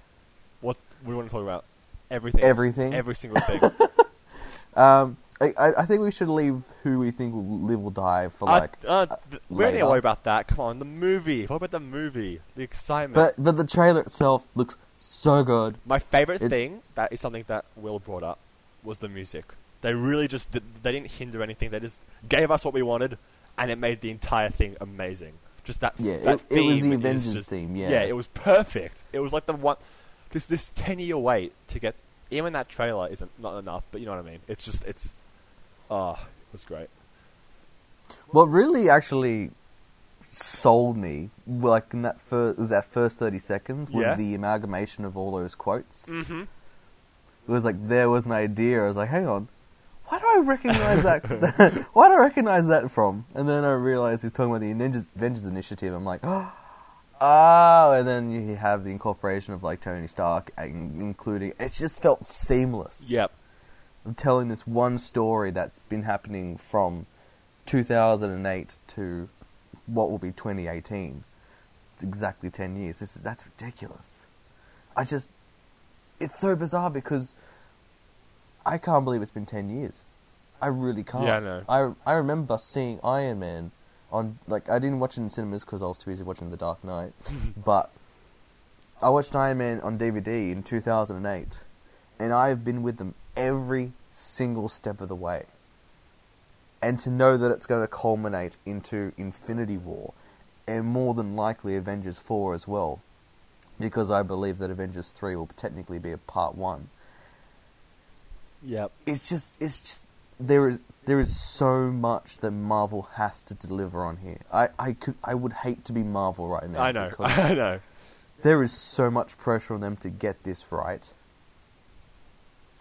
I just, oh, it just, It's something about like for me, I always see these amazing like build up stuff, but I wasn't there.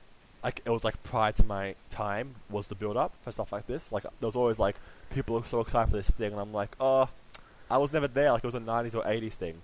But now, being conscious, alive, and old enough to witness these films come out as they came out, and being a part of that, you know, uh, being part of like the franchise in a way, seeing seeing this thing and actually being excited for it is just it's sort of like you're you're seeing somebody grow up that you know and you're finally seeing like the the best they can be which is this they're all fucking together you see the three parts that they're in and it's just oh it's so exciting having like actually being there for the entire time like as you said seeing Iron Man in whenever that when did that come out 2008 yes. yeah, and actually, just actually being there to see something grow, as opposed to, for me, only hearing about it. You know what I mean?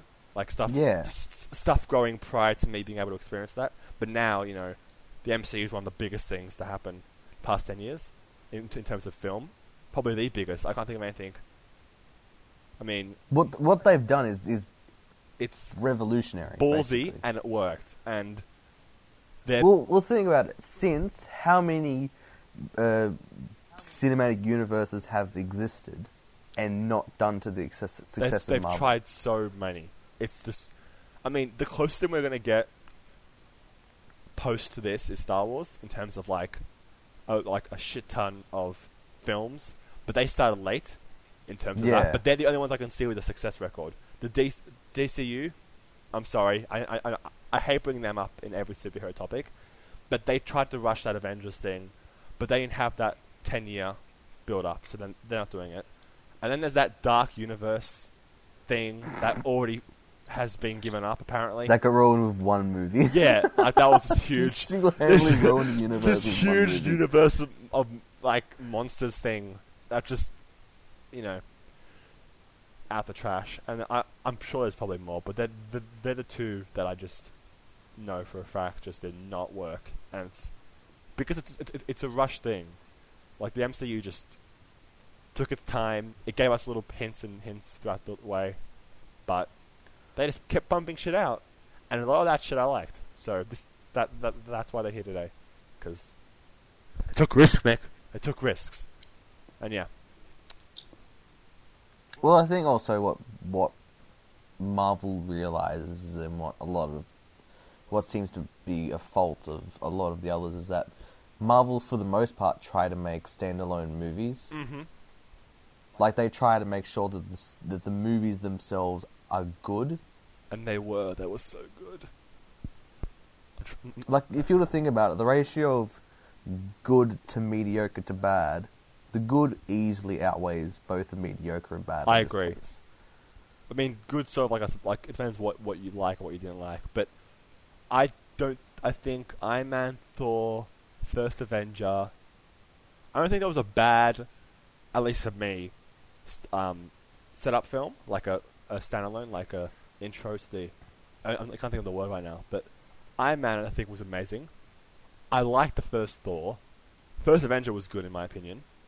That then you've got the smaller ones like Ant Man, Doctor Strange, etc but they all were just so solid, and they already that they set up the personality and the traits of the characters so well, and to give them that and to give the main three that that three film thing as well as Guardians, obviously, it's just genius. It's actually genius the way they set it up. I just even if you get some bad ones, y- y- you're still world building. You've done ten years of world building, and that's why this trailer has had such an effect. Apart from looking badass, it's just seeing the world come together. It's just ah, Nick, it's beautiful.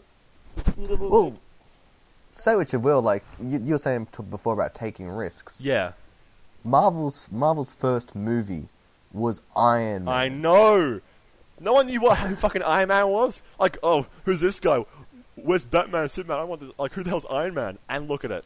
Look at what He's it now did. become a household name. He is he's prob- now- become. yeah, Well, he's, he's he's one of my two favorite Marvel superheroes of all time as a result of it. So he's just.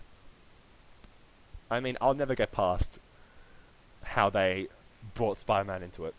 I can never. I'm so happy that that, that they found a way to bring Spidey into this Yeah. universe. Like that. That's been probably my, my most. And even the Guardians was great as well. Like I actually did uh, read a bit of Gu- Guardians comics. Like I don't read a lot of comics, but the one I do remember dabbling into were the Guardians and seeing them in it. Even if I don't have the most knowledge, was just like, oh yeah, they've done it, and they've they've really theme wise, as, as you can probably guess, they've gone. You've got the dark stuff, the light stuff, the in between stuff, and oh, it's just. I'm just looking at all the films right now, and there's just so much to say about them. hmm and we will probably Yeah, because I, I I brought it up before that I would like to do a um Mhm. an entire breakdown of the MCU. Yep. Um, to precede Infinity War next year. Um, I don't know specifically what we're going to talk about, but I think it's just going to be really fun just Mhm. dissecting everything about the, the the MCU leading up to what should be one of the biggest, most anticipated movies of all time. So, and it, I'm just looking at the, I'm watching the trailer right now because, because why not? You know, I've already seen this another, I've already seen this like 54 times. um, but I'm currently at the bit where uh, where Tony Stark is like on that planet and he's like really upset. It's like it's only like six seconds into the trailer, and I'm just like, I don't want anything bad to happen to Spider Man. I know, I know. because I'm just like, what could genuinely cause uh, Iron Man to act like that? Just, I don't know. But then you got stuff like Doctor Strange and Wong. God, Wong is such a great character. Oh, Oh man, just I'm really glad that Wong is back for for Infinity War. He's I- just I hope he has like the most badass moment. Like, watch him like just like the final blow to like Thanos or something. He just comes out of the shadows and goes, I don't know something, but he won't. But you know, I can dream. I can dream. okay. So what do you think? Because I'm as I I'm going through it Yeah, yeah. basically in order. So what are your thoughts on the Scarlet Witch Vision aspect of it? I, I mean, it wasn't a, like I wasn't like, oh, I love this duo so much thing, but I wasn't against it when it was shown to us in the Avengers, Ultron. Yeah, Yeah, Age of Ultron, Age of Ultron, yeah, which I did not like that much, if I'm being honest. Anyway, And I think I think Civil War technically also Uh, yeah. incorporates it. Yeah, but look, I think they could do some good stuff with it, especially if one of them were to, you know, rumored axe it. But I don't know. I think And and yeah, yeah, yeah, no, no. I'm s- looking at the comics of them too, with like together with babies, and it's like, oh, it's a bit weird to be honest. Anyway, continue. Is it weird? Is it weird seeing Vision in human form though? Yeah, that- that really- looks proper. Mm. like it just looks bizarre seeing this human like with this red stone, It's like- this yellow stone I in his know. head.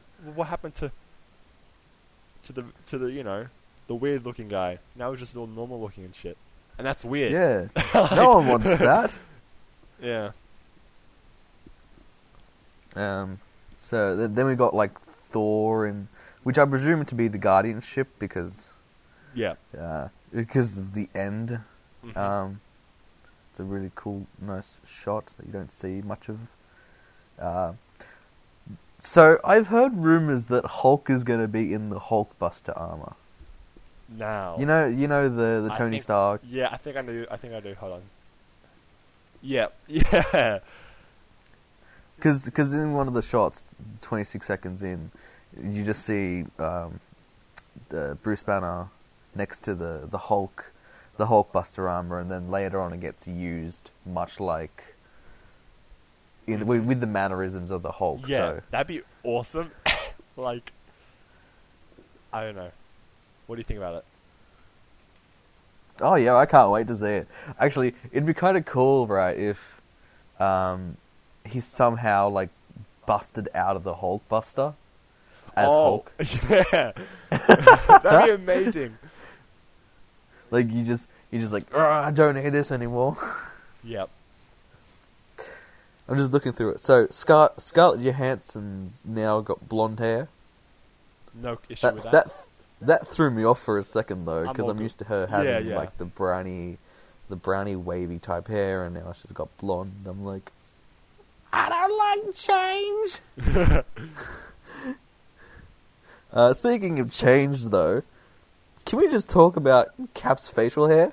Ye- now, there was a funny uh, meme I saw. I forgot what it was talking about, Uh, but it was showing Cap's change from like the skinny thing in, in First Avenger at the start to like him a bit better, the, to then him in Civil War, to now him in this. And oh my god, the change is actually surreal, especially in this one. That beard is like, god, god damn it, I don't know. he looks. What do you think? Are you? Is it safe to say? I'm to- I'm totally for it. It was just really really bizarre. I know. Him, him step out of the shadow with facial hair. I'm like, He's so. I don't know how to, holy what the word shit! is. What happened to you, Cap? I know. He's gone through some shit. He really has. Mhm.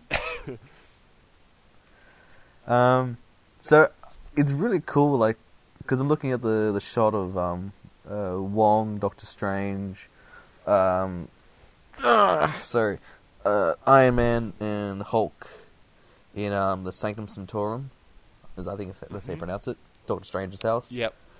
Um, which I think gives the impression that basically Hulk crashes through the Sanctum Sanctorum. Like, so so he, so here's my theory, right?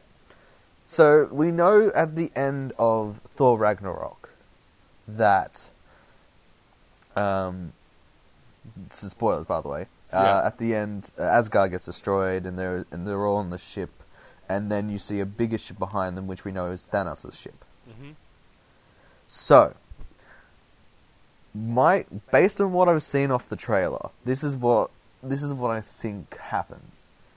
Um, so Thanos boards the the ship with all the Asgardians on it. He basically slaughters majority of them. Um, uh, Thor is left out into space and gets captured by the Guardians. Uh, Hulk jumps out of the out of the out of the ship and ends up landing in Doctor Strange's um, mansion, Yep. and uh, Loki, uh, in a way, like as a way of trying to uh, prevent any more Asgardians from being killed, gives Thanos the Tesseract.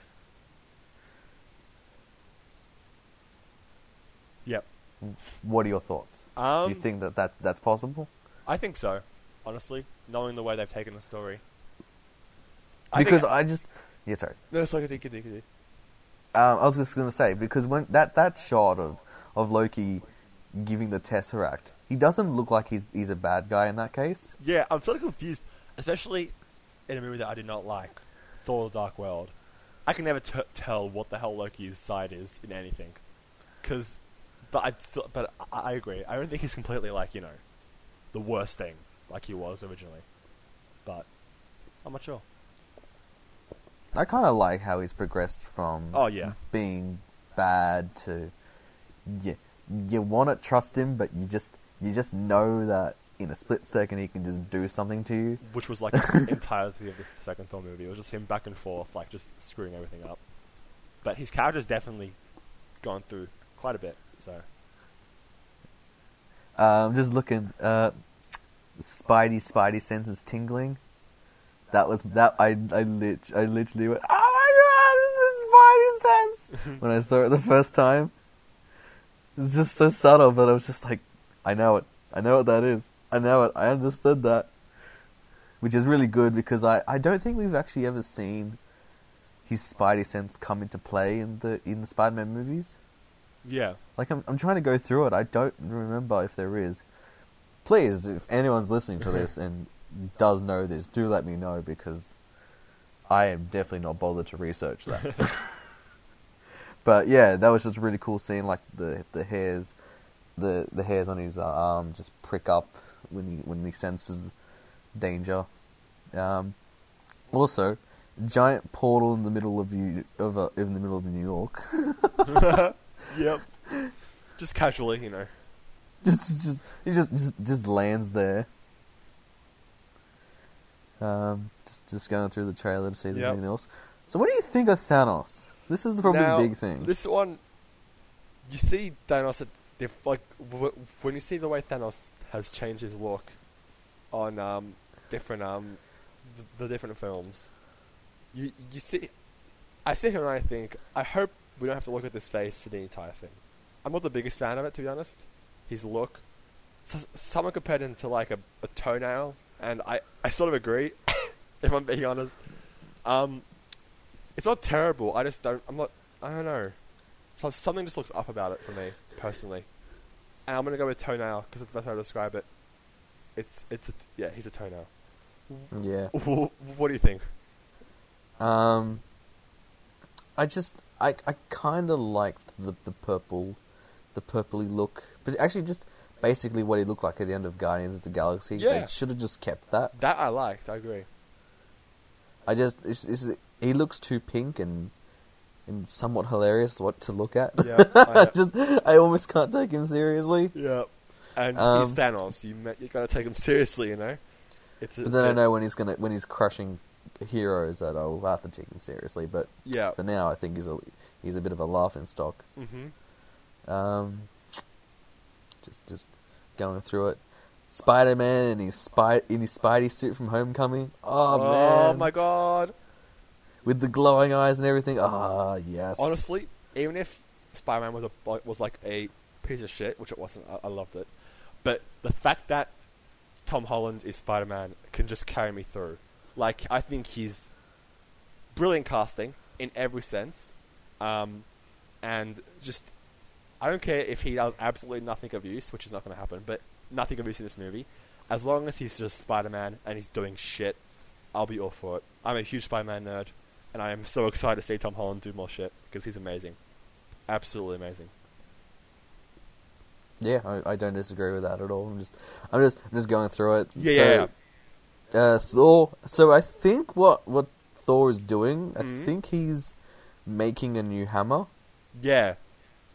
I think that's what's happening. do you remember the, the scene in um, Thor Ragnarok where um, Korg, voiced by the amazing Taika uh, Yeah, okay, I, I don't want to butcher his name.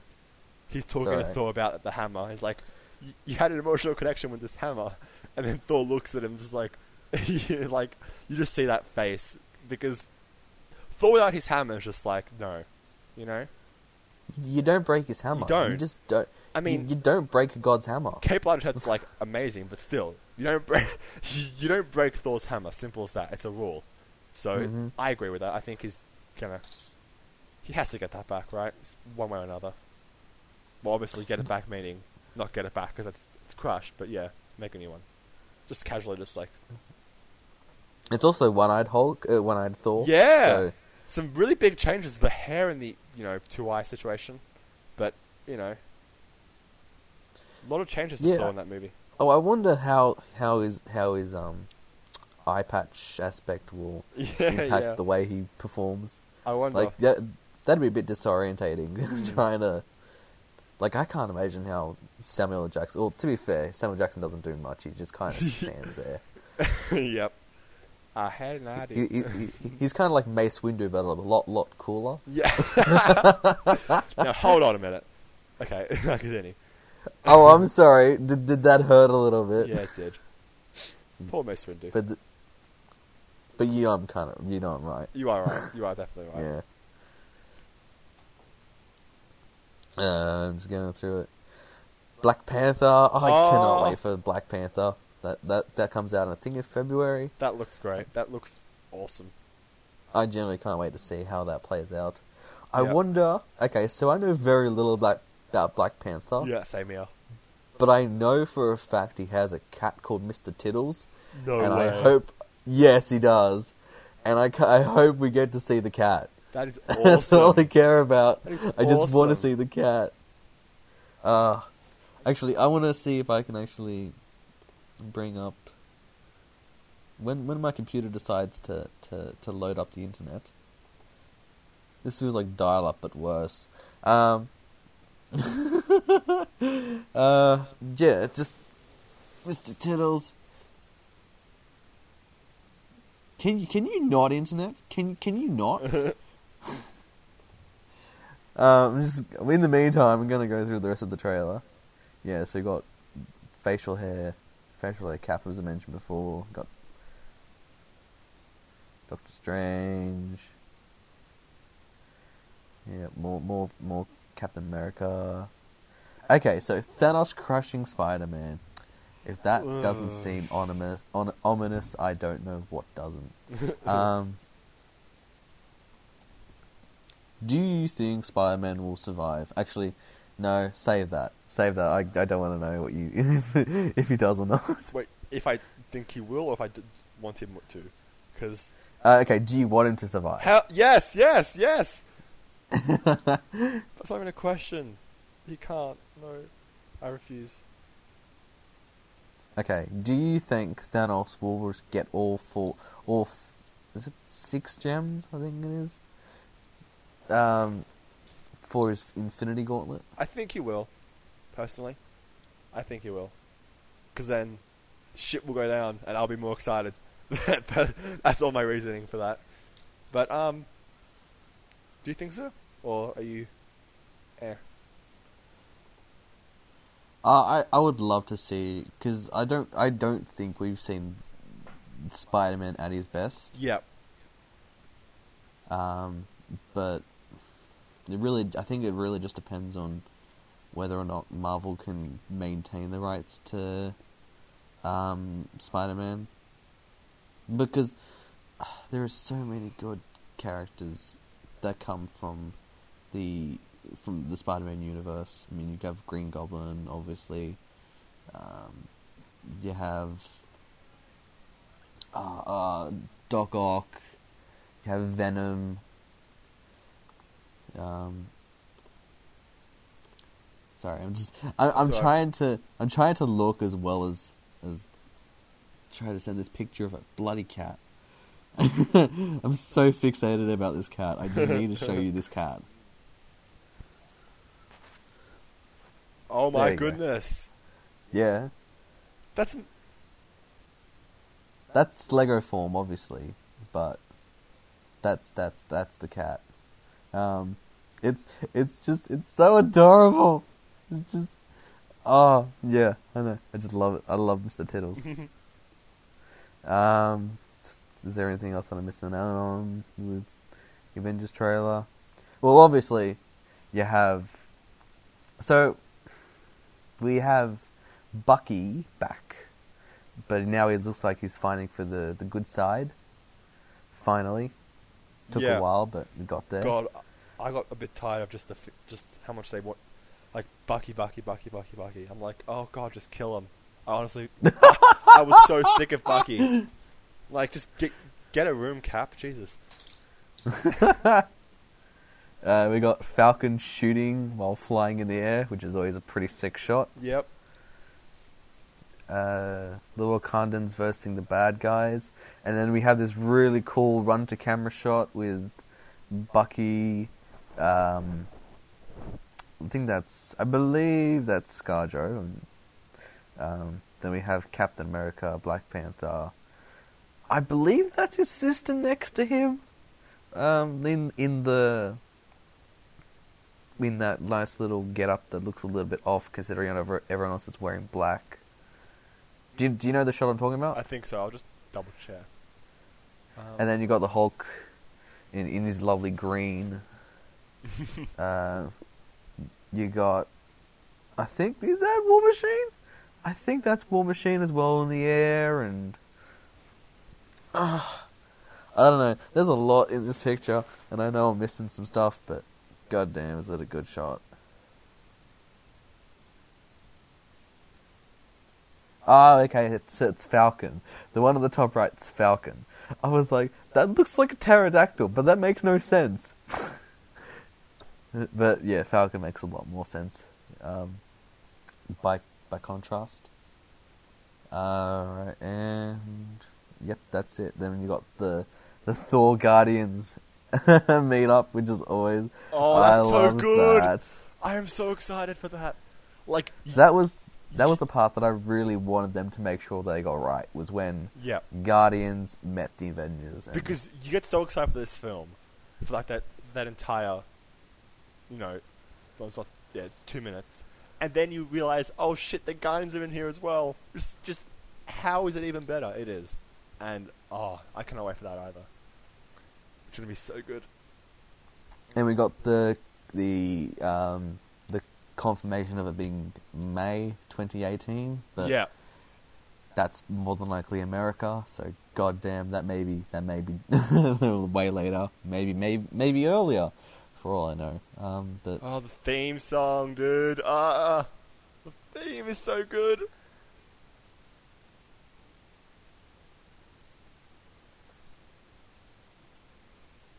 Yep. all right. Oh, Uh, that's I that's just watched it again. I'm I'm getting chills. Oh, okay. chills, chills, chills, Uh. chills, chills. I knew it was both a brilliant and a bad idea to talk about Infinity War. Yeah. I knew it. Top comment. I don't want to say it, but the trailer is better than the entire Justice League movie. I agree. Wow, I haven't seen Justice League, but I could probably say the same thing. That's savage. Honestly, in regards to Justice League, it doesn't look terrible, No. but I still have no interest in watching it. yeah, same here. Zero. I, I just you, you burnt me one too many times, DC. Mhm. You just just did it. I gave you Wonder Woman, and granted that was passable, but just uh, yeah, no, it, it's a no from me. That's a no from me. Uh, all right.